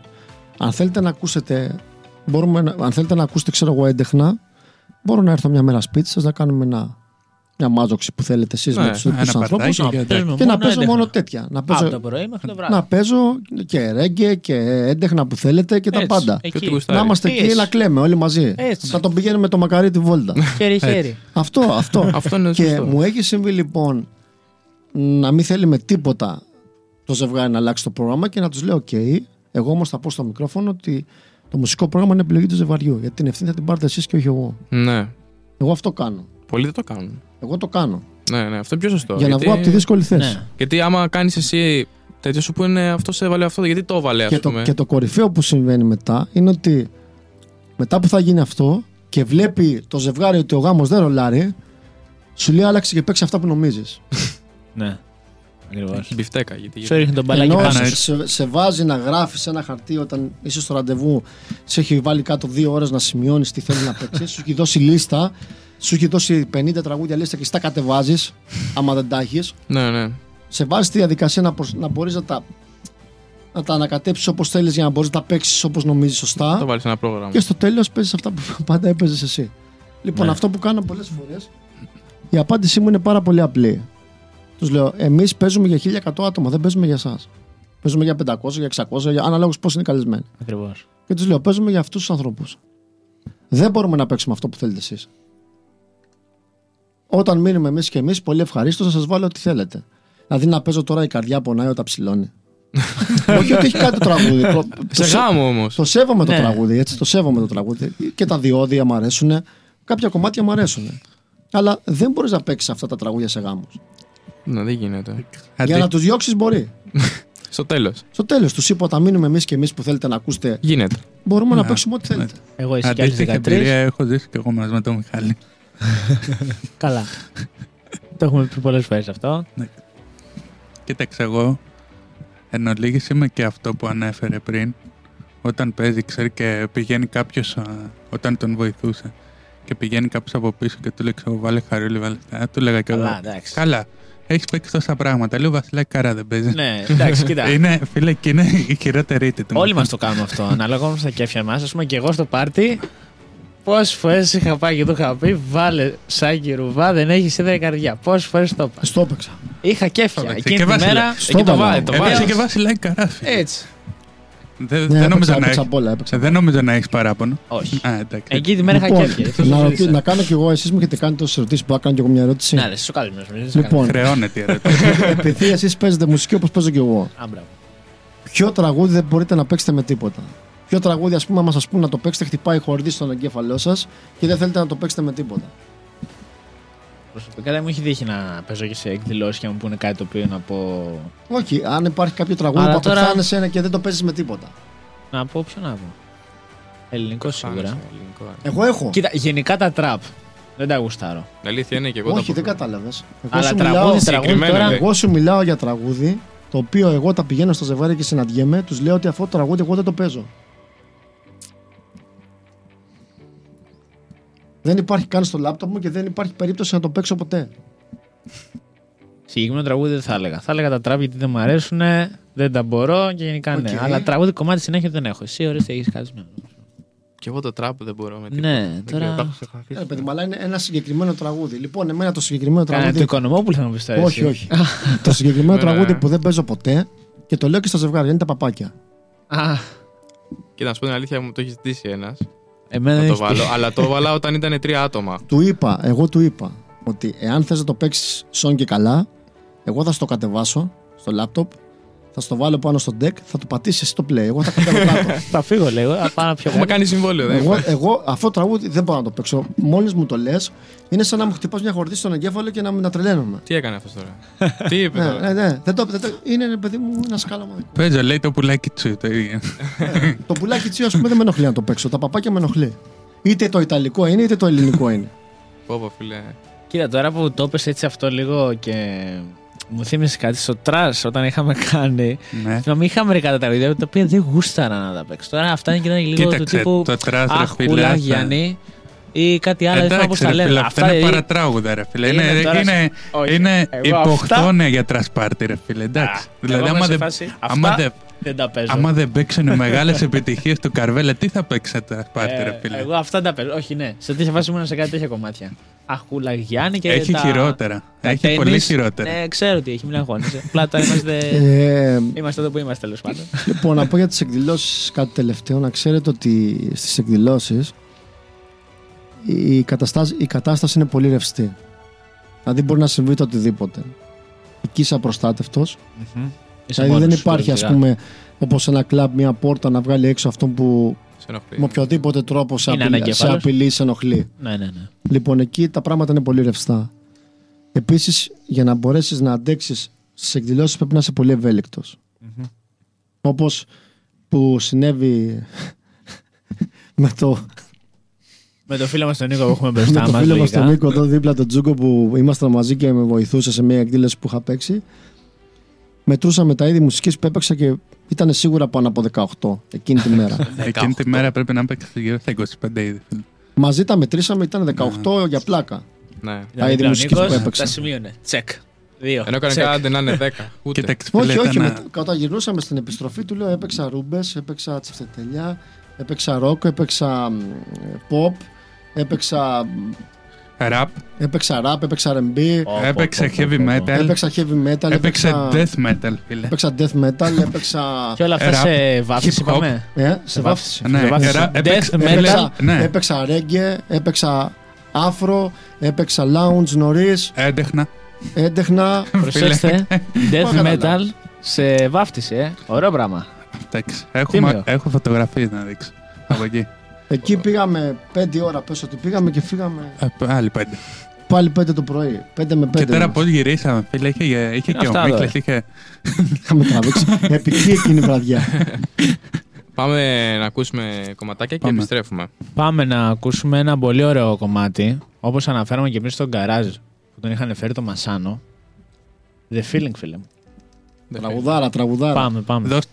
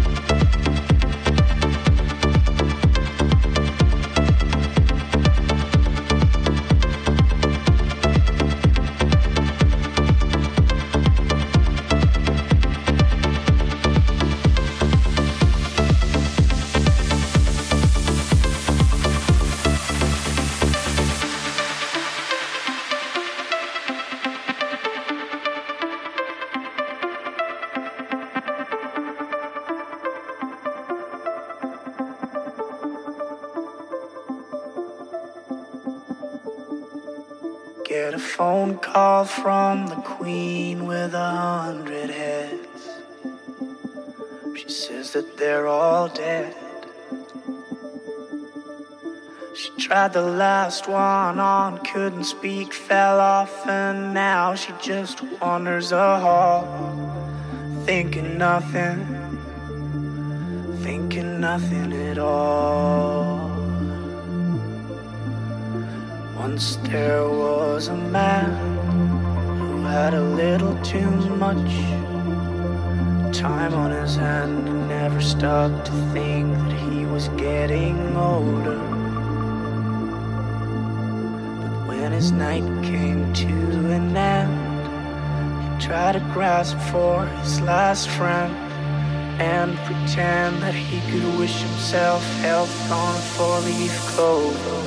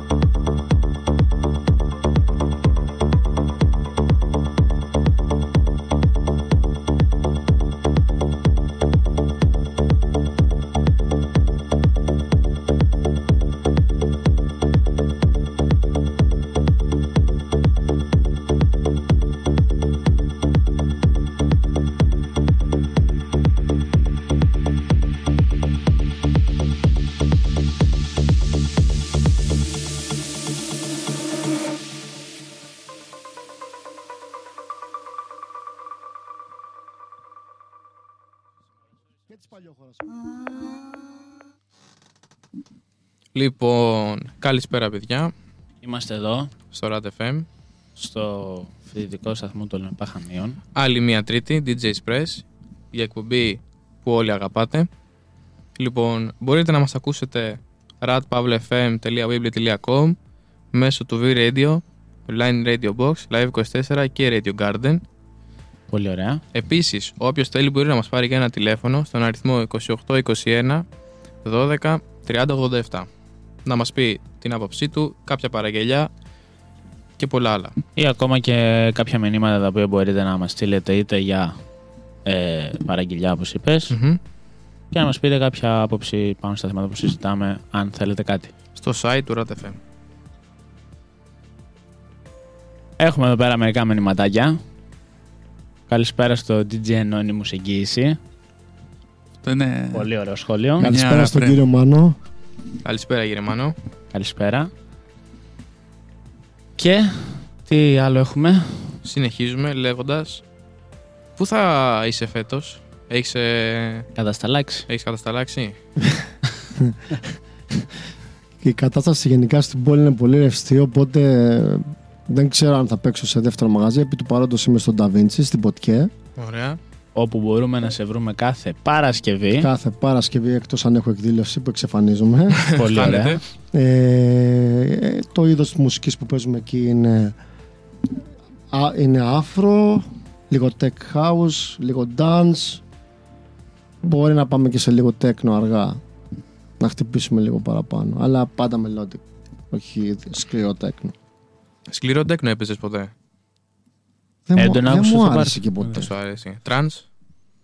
Την άκουα, πιτσιρικάς. Κάτι τι έτσι, κάτι... Βαρμέιν, Βανμπούρ και τέτοια. Βαμπιόρεν ακούαμε, ναι βέβαια. Την παλιά τρανς. Ναι, αυτά λέω. Αυτά τα παλιά, ναι. Τα καινούργια δεν είναι. Το Fly εξακόσια σαράντα τρία, το Adagio for Strings που είναι ύμνος. Και εγώ ακούγα το χορεύω τρανς. Χορεύω τρανς. Ωραία, ναι, γι' αυτό. Ότι έστω είχε κάνει τότε, όχι πάταγο απλά. Ποιος περίμενε να παντρέψει την κλασική μουσική με, με... Το... με, με την τρανς? Ήταν απίστευτο αυτό που έκανε ο άνθρωπος. Εννοείται. Ακούγεται... Ήταν πρωτοπόρος, γι' αυτό και έγινε διάσημος. Εννοείται αυτό. Το πιο γνωστό του κομμάτι θα το έλεγες. Το... Oh, είναι και το Lethal Industry. Το... Ναι, ναι. Έχει βγάλει πολλά. Είναι το Fly εξακόσια σαράντα τρία, είναι το Adagio for Strings. Έχει βγάλει πάρα πολλά κομμάτια. Αλλά εμένα μου άρεσε αυτός ο Τιέστο, να σου πω την αλήθεια, όχι αυτός που είναι τώρα. Εννοείς ο παλιός. Ναι. Ισχύει. Βέβαια έχει κάνει και άλλα πρωτοπόρα πράγματα. Έχει παντρέψει τη μουσική του με κλασικές ορχήστρες. Ναι, ναι, σε κάτι live. Ε... Ναι, και στην Tomorrowland το έκανε αυτό. Tomorrowland. Ναι. Α, εντάξει, έχει, έχει κάνει αρκετά πράγματα. Τώρα δεν μπορείς να κάνεις κάτι γιατί έτσι κι αλλιώς, παιδιά, καλώς κακώς η ζωή προχωράει και εξελίσσεται. Δηλαδή ακριβώς. Δεν μπορεί να μένεις στάσιμος. Σωστό, ναι, γίνεται. Δηλαδή, αυτός κάνει, για μένα έχει βρει τη χρυσή τομή. Δηλαδή προσπαθεί να περάσει το είδος μουσικής που αυτός φτιάχνει και το συνδυάζει άψογα με την τάση της εποχής. Και έχει επιτυχία. Και έχει ακόμα και τώρα επιτυχία. Βέβαια, εντάξει, είναι και άλλες προσωπικότητες που δεν μπορούμε να γνωρίσουμε. Βαπιούρεν είναι, ναι, σωστό, ναι, είναι, ναι. Είναι ο David Guetta, είναι πάρα πολλοί ντι τζέις. Mm-hmm. Έτσι. Εγώ, ας πούμε, στην εποχή μου ήταν ο Ρότζερ Σάντζεσ. Μπορεί να τον ξέρετε καν. Yeah, ο, άνθρωπος, ο άνθρωπος έπαιζε με τέσσερα deck ταυτόχρονα. Ναι, ναι, deck. Ήτανε χαουζάς. Ο Ρότζερ Σάντσες. James Hype. Τι χρονολογία που έπαιζε αυτός? Ε, στα... Κοιτάξτε, ενενήντα, δύο χιλιάδες. Και έπαιζε με τέσσερα deck τότε. Ναι, έπαιζε με τέσσερα deck ταυτόχρονα. Και όχι με τα, με τα δύο χιλιάδες και αυτά. Ήταν με τα εκατοστάρια. Πιο παλιά μηχανήματα τα οποία παίρνανε τα Q στην κάρτα μνήμης. Κάνε κάρτα μνήμης με Q. Άντε. Ναι, ναι, και τα πέραγες εκεί. Και τα πέραγες από εκεί. Πολύ ωραίο αυτό. Λοιπόν, για πες μας, φίλε μου, κάτι που το ρωτάμε σε κάθε καλεσμένο που έχουμε. Έχεις, ας πούμε, κάποιο project το οποίο σκέφτεσαι να κάνεις, είτε σε μαγαζί, είτε κάποια εκδήλωση, είτε γενικά, ας πούμε, σκέφτεσαι κάτι για το μέλλον γενικότερα? Όπως σας ανέφερα και πριν, ε, κάποια στιγμή ίσως και να αποσυρθώ από τα μαγαζιά. Mm-hmm. Ε, να ασχοληθώ μόνο με το κομμάτι των εκδηλώσεων. Γιατί όσο να είναι μεγαλώνουμε λίγο, οι σπόνδυλοι και τα γόνατα δεν συμβαδίζουν με το, με το feeling σου. Το clubbing. Ναι, δε, δε, δεν είναι το ίδιο. Παιδιά, καλώς κακώς οι μπαταρίες εξαντλούνται. Όσο mm-hmm. μεγαλώνουμε, οι μπαταρίες εξαντλούνται. Αν αγαπάς κάτι, το κάνεις, έτσι. Αλλά Ακριβώς. όσο και να τα αγαπάς, κάποια στιγμή, ακόμα και οι μεγαλύτεροι αθλητές δηλαδή, κάποια στιγμή δεν μπορούν να κάνουν την τη πιο μικρή επίδοση που είχαν κάνει. Κάποια στιγμή πρέπει να αποσύρεσαι ή να, το να, να μαζεύεσαι κατά κάποιο τρόπο λίγο πιο, να είσαι λίγο πιο χαλαρός σε αυτό που κάνεις. Τώρα, αν διάλεγα να κάνω ένα project, φυσικά θα έπρεπε να στήσω μια ομάδα, να βάλει ο καθένας το λιθαράκι του, ναι. για να χτιστεί ένα, ένα συνικό τείχος. Ε, χωρίς ομάδα δεν πας πουθενά πλέον. Και τα Γιατί... project εννοώ, αν θα σε ενδιαφέρει να ασχοληθείς, αν έχεις και περισσότερο χρόνο, να, με την παραγωγή όπως μας ανέφερες πριν. Εντάξει, είναι κάτι που το έχω σκεφτεί αρκετές φορές. Εν τω μεταξύ, λόγω του ότι έχω σπουδάσει και τεχνικός υπολογιστών και δικτύων, έχω επαφές με software γενικά. Mm-hmm. Ε, δεν προλαβαίνω. Ναι. Τα καλοκαίρια δηλαδή δεν προλαβαίνω. Το χειμώνα. Καλά, ναι, τα καλοκαίρια. Το χειμώνα εντάξει, είμαι και λίγο. Είμαι πάρα πολύ κουρασμένος από το καλοκαίρι. Ναι. Θέλω και το χώρο μου, θέλω και το χρόνο μου. Θέλω λίγο να ηρεμήσω. Ναι, να, ναι. Να, να κάνω αυτό το cold out που λέμε για Ακριβώς. να ξαναβρω τους ρυθμούς μου σιγά σιγά για την επόμενη σεζόν. Ε, εντάξει, είναι μεγάλες απαιτήσεις. Από ένα σημείο και μετά, δηλαδή φέτος ειδικά, έφτασα κόκκινο. Ναι. Okay. Και την παραγωγή, ας πούμε, άμα τη βρεις, ασχοληθείς μετά, νομίζω παίρνει και αυτό έτσι μια ροή. Να, ας πούμε, αν αποφάσεις να ασχοληθώ μόνο με τον τομέα των εκδηλώσεων, που σημαίνει ότι δεν θα έπαιζα στα μαγαζιά πλέον, ναι. θα μπορούσα να ασχοληθώ με το ναι, κομμάτι. Δεν τα αποκλείω. Ναι. Αν ε... με ρωτήσετε για software, θα σας έλεγα ότι θα ήθελα να γράψω, ας πούμε, όχι με το εφ ελ Studio, με το Ableton. Με το Ableton. Mm-hmm. Ableton όλοι. Ableton. Ναι, το ξέρω αυτό. Εγώ με το φίλο του είχα προσπαθήσει, θυμάμαι στην καραντίνα, όπως είχα ξαναναφέρει, να φτιάξω μερικά μπιτάκια. Μερικά είχαν επιτυχία, με την έννοια ότι βγήκανε καλά. Είχα και ένα φίλο που ασχολιόταν πάρα πολύ με αυτό και έκανε όντως πολύ ωραία μπιτάκια. Τώρα το έχω ξεχάσει βέβαια, το έχω αφήσει κι εγώ. Το Ableton για μένα, μετά το Reason που δουλεύαμε πιο πιτσιρικάδες, είναι πιστεύω το καλύτερο πρόγραμμα παραγωγής μουσικής που έχει υπάρξει ποτέ. Εγώ το Ableton ξέρεις πότε το χρησιμοποίησα σε κάποια φάση. Είχα δοκιμάσει να πάρω ένα launchpad. Ναι, ναι. Το οποίο δεν βρήκα ποτέ πώς λειτουργεί. Για να βάλεις samples. Ναι. Δεν ξέρω. Ήμουνα, ήταν αρκετά χρόνια πριν, το έχω ακόμα. Είναι απείραχτο. Ακάει. Ναι. Ήμουνα σίγουρα. Και ίσως δεν ασχολήθηκα και πολύ, αλλά δεν βρήκα ακριβώς τα κουμπιά του που λέει ο λόγος. Είναι περίεργο εργαλείο το Launchpad. Ναι. Μπορείς να το προγραμματίσεις, προγραμματίζεται. Ναι, αυτό. Δεν έχω ασχοληθεί. Η, η παραγωγή όμως μπορεί όχι τώρα σε δύο τρία χρόνια να μπορεί. Είναι ένα, ένα τραγούδι, ας πούμε, δύο τραγούδια που έχω βάλει σαξόφωνο μέσα. Έχω mm. κάνει, έχω δοκιμάσει, έχω κάνει κάποιες. Ναι, και εγώ ασχολούμαι με τις διασκευές. Ναι, με mashup δηλαδή περισσότερο. Εμένα, ας πούμε, μου αρέσει το σαξόφωνο σαν οργανό. Ναι. Αν επέλεγα, ας πούμε, να μάθω να παίζω κάποιο μουσικό, θα το σαξόφωνο. Infinity και τέτοια. Ναι. έχω, κάνει δύο, έχω βάλει σε δύο τραγούδια μια μικρή πινελιά από σαξόφωνο, τα οποία ακόμα και σήμερα μου έρχονται μηνύματα στο κινητό μου και τα έχω ανεβάσει πολλά χρόνια πριν. Ακόμα και σήμερα έλαβα μήνυμα στο κινητό μου ότι κάποιος πάτησε like σε αυτό το τραγούδι. Στο YouTube το. Είναι στο, mix, στο Mixcloud. Mixcloud. Ναι. Εκεί υπάρχει και ο, υπάρχει όλα, μου το, όλα μου τα project, τα έχω ανεβάσει εκεί αυτά που έχω παίξει. Ωραία. Ενδιαφέρον πληροφορία για αυτή. Εννοείται. Άρα μπορούμε να σε ακούσουμε και στο Mixcloud. Και στο YouTube δεν έχεις κάτι, όχι. Στο YouTube βέβαια έχω ανεβάσει καμιά δεκαπενταριά είκοσι βίντεο. Άρα, γι' αυτό κάτι. Και ένα και από αυτά έχει πάνω από ένα εκατομμύριο views. Στο Mixcloud κάπου κάτι είχα ακούσει νομίζω. Ένα μιξάκι το πήγες φτιάξει, ένα house. Πρέπει να το είχα ακούσει. Μια φορά θυμάμαι και κατέβηκα στα Χανιά σε μια καφετερία και έπαιζε ένα mix. Και όσο να είναι, ο καθένας, ο καθένας ξέρει πώς παίζει, έτσι, καταλαβαίνει τον τρόπο που παίζει.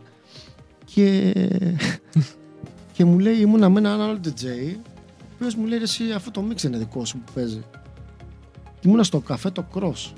Ah. Στο Cross ήμουνα, που ήταν ε, από το παλιό Σταύρο Σπόρα απέναντι, στα Χανιά εδώ. Ναι, ναι, ναι. Και καθόμαστε και ακούγαμε το mix και πίναμε καφέ και του λέω, εσύ όντως είναι το δικό μου mix. Και μπαίνω μέσα και λέω του ανθρώπου, λέω, συγγνώμη, λέω, ποιος σταθμό ακούτε. Μου λέει, δεν ακούω σταθμό, ακούω Mixcloud. Λέω, ποιος είναι ο καλλιτέχνης που έχει γράψει το τραγούδι αυτό. Μου λέει, δεν είναι τραγούδι, είναι, είναι mix μεγάλο. Λέω, πώς λέγεται. Μου λέει, ντι τζέι Anonymous. Του λέω, του λέω, εγώ είμαι. Φαντάσου εκεί. Αυτό είναι πραγματική ιστορία. Φαντάσου. Και του λέω, εγώ είμαι και μου λέει, άσε να μου λέει. Του λέω, αλήθεια, εγώ είμαι. Του λέει, μπράβο σου, μου λέει, είσαι πάρα πολύ καλός. Τότε, θυμάμαι. Είναι αυτά που Ωραία. σε κάνουν να συνεχίζεις να είσαι ναι. στο μουσικό όραμα. Εγώ κάτι τελευταίο που θέλω να σε ρωτήσω και να μάθει και ο κόσμος είναι πού μπορεί να σε βρει, να κλείσει εκδηλώσεις και γενικά να ακούσει και λίγο μπορεί τα πράγματα. Μπορεί να με βρει στο Facebook, στο Instagram, Μιχάλης Λαμάκης, στην επίσημη μου ιστοσελίδα στο Facebook ντι τζέι Anonymous, μπορεί να με βρει στο κινητό μου. Δεν χρειάζεται να το δώσουμε. Δεν χρειάζεται να το πούμε στον αέρα. Εντάξει, έτσι κι αλλιώς υπάρχει και στη σελίδα μου, οπότε δεν έχω πρόβλημα. Όποιος θέλει να επικοινωνήσει okay. μαζί μου, υπάρχει αυτοματοποιημένο σύστημα το οποίο σου απαντάει. Στέλνεις μήνυμα, μπαμ μπαμ. Και σου λέει ότι θα σε καλέσω εγώ, ας πούμε, για να κλείσουμε την ημερομηνία. Ωραία. Πολύ όμορφη συνέντευξη. Οπότε το. Σκάλωσα λίγο, συγγνώμη. Θα το βρει. Στο καρναβάλι να σε περιμένουμε σε κάποια ωραία εμφάνιση ή είναι νωρίς ακόμα να γνωρίζουμε? Δεν μπορώ να ξέρω ακόμα τι θα γίνει για το καρναβάλι. Εσύ πώς το νιώθεις, ας πούμε, πιστεύεις ότι. Πιστεύω ότι οι άνθρωποι με τους οποίους συνεργάστηκα στο φετινό που έγινε ήταν ευχαριστημένοι, αλλά γιατί να μην παίξω, ας πούμε, και του χρόνου. Ωραία, άρα θα τον περιμένουμε. Θα δούμε. Επομένως, θα αναμένουμε. Δούμε, θα δούμε. Κύριε Στάθη, θα δούμε. Αλλά πολύ πιθανό, έτσι. Πολύ ωραία. Δεν είναι. Έχω παίξει και στο καρναβάλι της Παλιόχωρας. Έχω... Α, ναι, γιατί δεν, είναι, δεν είναι απίθανο να ξαναπαίξω σε κάποιο event. Ακριβώς. Λοιπόν, τέτοιου είδους. Λέω να πάμε να ακούσουμε κάποιο κομμάτι. Ακούσουμε ώστε το... μετά να αποχαιρετήσουμε. Τα τελευταία μας κομμάτια. Πάμε να ακούσουμε Tell Me Why. Πολύ δυνατό κομμάτι. Ρεμιξάκι. Πάντα. Μόνο ρεμιξ, φίλε. Πάμε.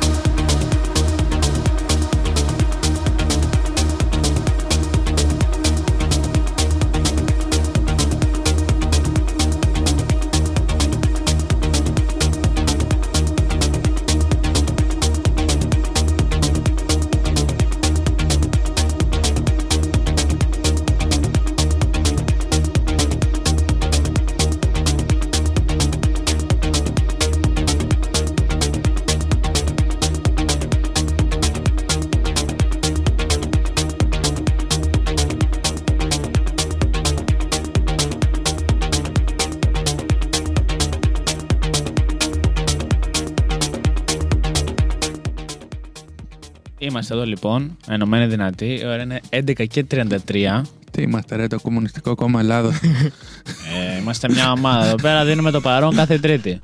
Την επόμενη ναι, Τρίτη ναι, να ενημερώσουμε ότι θα απουσιάζουμε. Την επόμενη είναι, Τρίτη. Είναι μεγάλη γιορτή. Είναι μεγάλη γιορτή. Είναι αργία για τα Χανιά. Και, και για τους ραδιοφωνικούς. Την παράλληλη Τρίτη, ημερομηνία δεν γνωρίζω. είκοσι οκτώ. είκοσι οκτώ. Τσάκαλος. Διαβασμένος. Γιατί δίνω πρόοδο. Πώς αλλιώς θα το ήξερα. Διαβασμένος.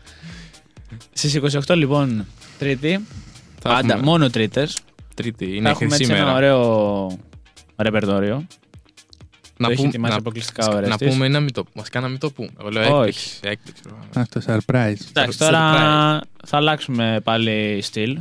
Ναι, δεν θα είναι πάλι τέκνο και μπιτάκια και βάρα και κάνε και ράνε. Πιο παλιό κυρίως. Ναι, λίγο πιο παλιά. Όχι ωραία πολύ. Αναμνήσεις, ωραία. Παιδικά χρόνια και τα λοιπά. Έτσι, θα είμαστε λογικά οι δυο μας. Εκτός από προόπτου. Μην έρθει ο Νίκος και δει φως και μπει πάλι στην πόρτα και ήρθε να κάνει κουμπί. Ε, όχι πως δεν σε θέλουμε, μην παρεξηγηθούμε τώρα. Αυτό είναι παλιός και τα ξέρει, είναι πιο είναι. είναι πάντα ευπρόσδεκτος στην παρέα μας, οποιοςδήποτε. Με το ζόρι, λέει με το πόδι, τον τραβάγαμε, μου λέει όχι δεν θέλει. ε, αυτά λοιπόν. Να ευχαριστήσουμε το ντι τζέι Anonymous που μας μοιράστηκε και μαζί την εμπειρία, το πώς βγήκε αυτό το παρατσούκλι ας πούμε. Είχε, είχε μοίρασε... ένα ενδιαφέρον το είχε. Ήταν ωραίο, εμένα μου άρεσε. Ναι, δεν το περίμενα. Ούτε λέω... και εγώ. Θα έχει καμιά λέω... ταινία τώρα. Εγώ φαντάστηκα, θα καθόταν στον καναπέ μια μέρα και θα λέει. Ε, εγώ φίλε έκανα. Θα βλέπει το λακκά στον παπέλ. Συνειρμό μέσα στο μυαλό μου να βλέπεις το Μιχάλη ντυμένα ανώνυμο να χορεύει τα παπάκια. Φαντάσου. Δεν πάει και κάτω. No comment. No comment. Ωραία λοιπόν σήμερα εκπομπή μπορώ να σίγουρα, πω. Σίγουρα, πολύ ωραία. Κάθε Τρίτη έχουμε ωραία πράγματα. Παρέχτηκε εκπομπή ωραία. Πάντα. Ευχαριστούμε το φίλο μας τον Μιχάλη που μας μοιράστηκε τις εμπειρίες του και μας είπε και τι πράγματα μας διαφώτισε. Ε, ε, και, και παλιός συνέτερος. Έτσι. επτά χρόνια ραδιοφωνικός παραγωγός. Να ευχαριστήσω και τον Ορέστη που τον έχω απέναντί μου κάθε Τρίτη και θα με βλέπει. Καλά, όχι μόνο Τρίτες. Συνεχόμενα. Άλλο αυτό. Άλλο κύριος Τρίτες. Να ευχαριστήσω και τον Νίκο που μας κάνει παρέα. Και τον κύριο Χολύπτα για άλλη μια βραδιά. Τον κύριο ναι, Κυριάκο. Ποιος δίνει πόνο και αυτός εκεί πέρα πίσω από την κονσόλα. Στη μουσική επιμέλεια. Χαίρετε κύριε Κούλη. Ναι, ναι, ναι. Γεια σου. Μας χαιρέτησε και αυτός, εντάξει. Συνοηθήκαμε. Οπότε κάνω πάσα σε εσάς. Λοιπόν, εγώ θέλω να πω με τη σειρά μου ότι αυτή η εκπομπή θα συνεχίσει για πολύ ακόμα από ό,τι βλέπω. Τη βλέπω να πάει πολύ καλά και με αριθμούς και με ακρόαση. Και αρέσει γενικά στον κόσμο. Μπορεί να μιλάμε λίγο για τεχνικά κομμάτια, αλλά είναι και αυτό μέσα σε ένα μέρος. Είναι ενδιαφέρον, είναι ψαγμενιές όλα. Λες, όπ, τι λέει. Ναι, ναι, ναι. Κάτι ξέρει. Λοιπόν, εγώ λέω να καληνυχθήσουμε. Να αφήσουμε και τους υπόλοιπους να πούνε. Ναι, ναι, θέλουν να πούνε τα δικά. Ό,τι θέλουν. Ναι. Όχι, τίποτα. Αφήσουμε για τελευταίο τον ε, καλεσμένο. Νίκο, πες μας. Πες μας την καληνύχτα σου, κάτι πες μας. Τι να πω, παιδιά, εντάξει. Ελπίζω να συνεχίσει και με άλλους αξιόλογους καλλιτέχνες του χώρου. Εδώ φέρνουμε καλλιτέχνες. Θα είσαι εδώ, μην ανησυχείς. Κάθε Τρίτη θα βλέπεις ποιους θα φέρνουμε. Θα έχουμε κι άλλους καλεσμένους. Μετά το βλαμάκι το χάος. Ξεκινάει το. Ακριβώς. Πώς έχει πάει τώρα, έτσι, έτσι. Όχι, εντάξει, ξέρεις. Επειδή είναι ξάδερφος γι' αυτό. Τίποτα άλλο. Λοιπόν, για πες μας, Μιχάλη, πώς σου φαίνεται η εκπομπή. Έχεις μεγάλη εμπειρία. Αρκετά ενδιαφέρουσα. Γιατί ακούγονται πράγματα και πολλές φορές ακούγονται και μερικές αλήθειες που δυσκολευόμαστε να τις πούμε. Αλλά υπάρχουν. Γιατί δυστυχώς εμείς υπάρχουν. Είμαστε. Ευτυχώς, ναι. Ξέρετε ότι το να είσαι ντι τζέι είναι πολύ παράξενο συναίσθημα. Δηλαδή, τη μια στιγμή, ας πούμε, παίζεις και όλα τα φώτα είναι πάνω σου και κάνεις τον κόσμο να χοροπηδάει, να περνάει άγχος. Καλά. Και την άλλη στιγμή όταν τα φώτα σβήνουν είσαι μόνος. Αυτό. Δηλαδή φεύγεις, φεύγεις από ένα μαγαζί πας, μόνος, ναι, εντελώς μόνος. Πας σπίτι σου και κοιμάσαι και λες. Ναι, και λες πριν από λίγο και όχι, ας τα μαγαζιά, μιλάμε για μεγάλα events. Μιλάνε χιλιάδες κόσμος, έτσι που έχω παίξει. Ναι. Και λέω το μεσημέρι έπαιζα για... Έχει παίξει και στο Tomorrowland. Στο Tomorrowland δεν έχω αξιωθεί να παίξω. Θα το ήθελα πάρα πολύ. Αλλά δυστυχώς πρέπει να είμαι παραγωγός για να το κάνω αυτό και να έχω βγάλει μια παραγωγή που θα είναι ευρέως. Λεπτομέρειες τώρα. Και λες, εγώ ας πούμε το απόγευμα ή το μεσημέρι που ήταν ας πούμε το καρναβάλι ένα παράδειγμα, έπαιζα για οκτώ χιλιάδες με εννιά χιλιάδες κόσμο που είχε μαζευτεί στην πλατεία. Και τώρα. και τώρα είμαι μόνος μου στο σπίτι, ας πούμε, και είμαι ξαπλωμένος. Και τι κάνω. Και σου φαίνεται πολύ παρά, είναι πολύ παράξενο συναίσθημα. Γενικά, ας πούμε, δηλαδή όσο μεγαλώνεις, βλέπεις τα πράγματα διαφορετικά. Ε, καταρχάς, ε, έχω μειώσει πάρα πολύ το αλκοόλ. Ναι. Σαφώς και όταν είσαι φτιαγμένος, δηλαδή ζαλισμένος από το αλκοόλ, σου βγαίνει καλύτερα να παίξεις. Εννοείται. Και κάνεις και πιο γρήγορες αλλαγές και τα χέρια σου πάνε πολύ πιο γρήγορα γιατί είσαι πιο χαλαρός. Όλες τυχαίες μου έχει τύχει εμένα πολλές φορές. Όμως, όμως, ο παράγοντας ο οποίος αγνοούσα πιο μικρός ήταν ο παράγοντας οδήγηση. Σωστό. Μέ- μέχρι, που είδα, μέχρι που είδα αρκετά πράγματα στον δρόμο και πρόσφατα μάλιστα που σας μοιράστηκα μια εμπειρία που είχα. Ναι, ναι. Και είναι σε ένα γάμο που, τον οποίο έπαιζα τέλος πάντων. Παιδιά, καλώς κακώς όταν φεύγεις είσαι μόνος σου. Ναι, αν είσαι μόνος σου, πρέπει να προσέχεις. Και, και, και να προσέχεις και για σένα και για τον απέναντι που έρχεται. Γιατί ο απέναντι που έρχεται μπορεί να έχει ένα μωρό από πίσω, μπορεί ναι, να έχει ναι, μια ναι, γυναίκα. Ναι, ναι, ναι, ναι. Δηλαδή το να τρακάρεις κάποιον άλλο ή να χτυπήσεις ο ίδιος. Τέλος πάντων, ξεφεύγουμε από το θέμα. Όχι. Μπράβο. Ε, πρέπει να λέγονται και αυτά, δεν λέγονται. Εντάξει. Εγώ σας λέω αυτή τη στιγμή λέω αλήθειες. Mm-hmm. Όσοι δουλεύουν νύχτα. Μερικές φορές, παιδιά... μερικές φορές, ας πούμε, τα, τα συναισθήματα είναι πολύ παράξενα και είναι και ανάμεικτα. Δηλαδή μου έχει τύχει να παίξω, ας πούμε, μια μέρα βαριόμουν πάρα πολύ να παίξω μουσική. Βαριόμουν τρομερά να παίξω μουσική. Το λέει και φαίνεται στην ναι, ναι, ναι. Αφού βαριόμουν τελείως να παίξω μουσική και παίζω ό,τι να είναι, ε, με αλλαγές ό,τι να είναι. Και μου ζητήσαν, ας πούμε, πέντε άνθρωποι κάρτα. Α. Για να παίξω, ναι, για να παίξω στην εκδήλωσή τους. Και μου λέει, είσαι φοβερός, λέω, αυτοί μου κάνουν πλάκα. Σήμερα βαργήμαι να πώς έγινε αυτό. Μου λέει, εγώ ας πούμε αν βαθμολογούσα τον εαυτό μου από το ένα μέχρι το δέκα εκείνη την ημέρα θα του βάζα ένα τέσσερα πέντε. Με το ζόρι πέντε. Ναι. Είσαι γαμάτος και σε θέλω και δώσε μου κάρτα που θα σε βρω. Και εγώ λέω αυτοί μου κάνουν πλάκα σήμερα. Συμβαίνει ναι, αυτό. Δηλαδή ναι. Συμβαίνουν πράγματα ναι. Με τη δουλειά αυτή. Συμβαίνουν πράγματα που είναι πολύ περίεργα. Και εμένα μου τυχαίνει αυτό αλήθεια. Είναι το, το πάνω, το, από τα πιο βασικά είναι το safety. Ο παράγοντας safety. Να είσαι. Για να μπορείς να διασκεδάσεις και να δεις τα αγαπημένα σου πρόσωπα και να διασκεδάσεις και άλλο κόσμο, να, να δώσεις χαρά και σε άλλο κόσμο, με τη δουλειά σου, με την προσπάθειά σου. Πάνω απ' όλα είναι το safety. Έτσι. Ναι, γιατί ναι, η δουλειά τι, που κάνουμε εμείς ποια είναι, ναι. Να προσφέρουμε χαρά και διασκέδαση στον έτσι. Κόσμο. Έτσι ακριβώς. Δηλαδή, επί της ουσίας, ο, ο, ο ντι τζέι είναι ο, είναι ο disc jockey. Αυτό σημαίνει η λέξη ντι τζέι, ναι. Σημαίνει disc jockey. Mm-hmm. Είναι αυτός ο οποίος αλλάζει τους δίσκους. Έτσι. Εμείς πλέον δεν είμαστε disc jockey. Από τη στιγμή που έχουμε χάσει την ταυτότητά μας, λεγόμαστε μουσικοί διασκεδαστές. Αυτή είναι η δουλειά ακριβώς, μας τώρα. Ακριβώς. Η δουλειά μας είναι να είμαστε μουσικοί διασκεδαστές. Δεν παίζουμε για μας, δεν παίζουμε αυτό που μας αρέσει, παίζουμε αυτό που πρέπει να παίξουμε, παίζουμε αυτό που μας λέει το Spotify και αυτό που μας λέει το ραδιόφωνο. Είμαστε μουσικοί διασκεδαστές, δεν είμαστε τίποτα άλλο. Αυτή είναι αλήθεια, είτε σας αρέσει είτε όχι, εσύ ναι, που παίζετε ναι, ναι. Μουσική. Δεν διαφωνώ. Ε, κλείνοντας, θα ήθελα να ευχαριστήσω πάρα πολύ και τον Ορέστη και τον Στάθη και τον Νίκο που μου υποδεχτήκαν εδώ πέρα, μου προσφέραν τα πάντα. Σας ευχαριστώ για όλα. Εμείς ευχαριστούμε. Ε, ελπίζω, Εμείς ευχαριστούμε. Ελπίζω, να συνε, να μας συνεχ... μάθατε πολλά. Ελπίζω να συνεχιστεί αυτή η εκπομπή, να φέρετε και άλλα αξιόλογα άτομα, να μοιραστούν τις δικές τους εμπειρίες και τη δική τους άποψη επί του θέματος. Από μένα να, να έχετε μια όμορφη νύχτα. Σας ευχαριστώ και πάλι. Μας ακούσατε, να είστε όλοι καλά. Και εμείς ευχαριστούμε. Και πριν κλείσουμε, να δώσουμε ένα χειροκρότημα για τα ωραία λόγια που μας προσφέρει στο τελευταίο τέταρτο. Πάμε λίγο. Έλα, ρε Νίκο, και σένα θέλω ένα χειροκρότημα. Λίγο σαν Spence, λίγο. Πάμε. Λοιπόν, κάτι τελευταίο που με ήρθε. Είναι η μοναξιά του καλλιτέχνη. Mm-hmm. Αυτό που λέει ο Μιχάλης. Έχει βγει και τραγούδι, λέει. Έχει βγει τραγούδι για αυτό που λέει και είναι καλλιτέχνης θα πει. Από τον Νότι να το ακούσετε, θα καταλάβετε ακριβώς. Ε, Στα έπακρο, τι εννοεί. Τώρα θέλω να τοποθετηθώ γιατί. Ανοίγεις μια πληγή, να ξέρεις τώρα. Ε, στα σαράντα μου χρόνια ε, έχω κάνει αρκετές σχέσεις και περισσότερες από αυτές είτε ήταν ένα μήνα, είτε ήταν δύο μήνες, είτε ήταν δύο χρόνια, είτε ένα χρόνο έφυγαν για αυτό το λόγο. Δηλαδή ελάχιστες γυναίκες καταλαβαίνουν τη δουλειά αυτή. Όντως δηλαδή, ναι, ήταν, φίλε. Δεν είναι ανάγκη να είσαι ντι τζέι ή να είσαι φωτάς ή να είσαι τραγουδιστής για να πας με μια άλλη γυναίκα. Αυτό μπορεί να σου συμβεί και όταν ψωνίζεις στο σούπερ μάρκετ.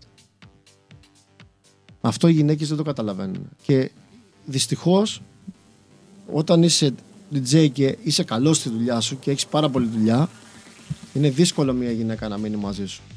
Γιατί υπάρχει ζήλια. Και σε δεύτερο χρόνο, αυτό που είναι το μεγαλύτερο παράπονο των γυναικών, που το έχω μιλήσει με αρκετούς ντι τζέι για να σας τα λέω αυτά, δεν έχεις είναι, αυτό. είναι ότι η γυναίκα θέλει τη νύχτα τον άντρα στο σπίτι. Φοβούνται. Αυτό είναι. Ναι. Καταλαβαίνεις. Δηλαδή ναι, δεν ναι, έχουν ναι, το αίσθημα ναι, ναι. της ασφάλειας. Και γι' αυτό πολλά ζευγάρια τα οποία έχουν σχέση με ένα ντι τζέι, οι γυναίκες τους, επιλέγουν ναι. να χωρίσουν. Ναι, γιατί χάνουν το safety. Δηλαδή, σου λέει: εγώ τη νύχτα με το μωρό, ξέρω εγώ, μα έχεις παιδί, πώς δεν μπορώ, αισθάνομαι ανασφάλεια, δεν μπορώ να οδηγήσω. Δηλαδή, για πολλούς και διάφορους λόγους, εν πάση περιπτώσει. Και ένας μεγάλος παράγοντας είναι η ζήλια, όπως είπα, γιατί ζηλεύουν και δεν καταλαβαίνουν. Ε. Ε, Μεγαλύτερες παράγοντες νομίζω. Είναι, είναι, είναι μια μεγάλη πληγή.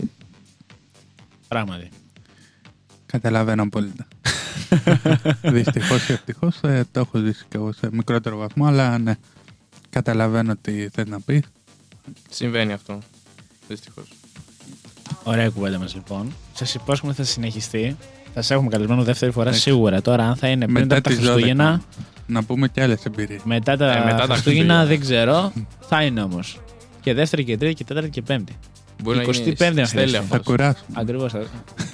Έχουμε εδώ πέρα μπόλικο ψωμί να μοιράσουμε. Καλό βράδυ σε όλους. Λοιπόν, λοιπόν, καλό βράδυ, παιδιά. Καλή νύχτα.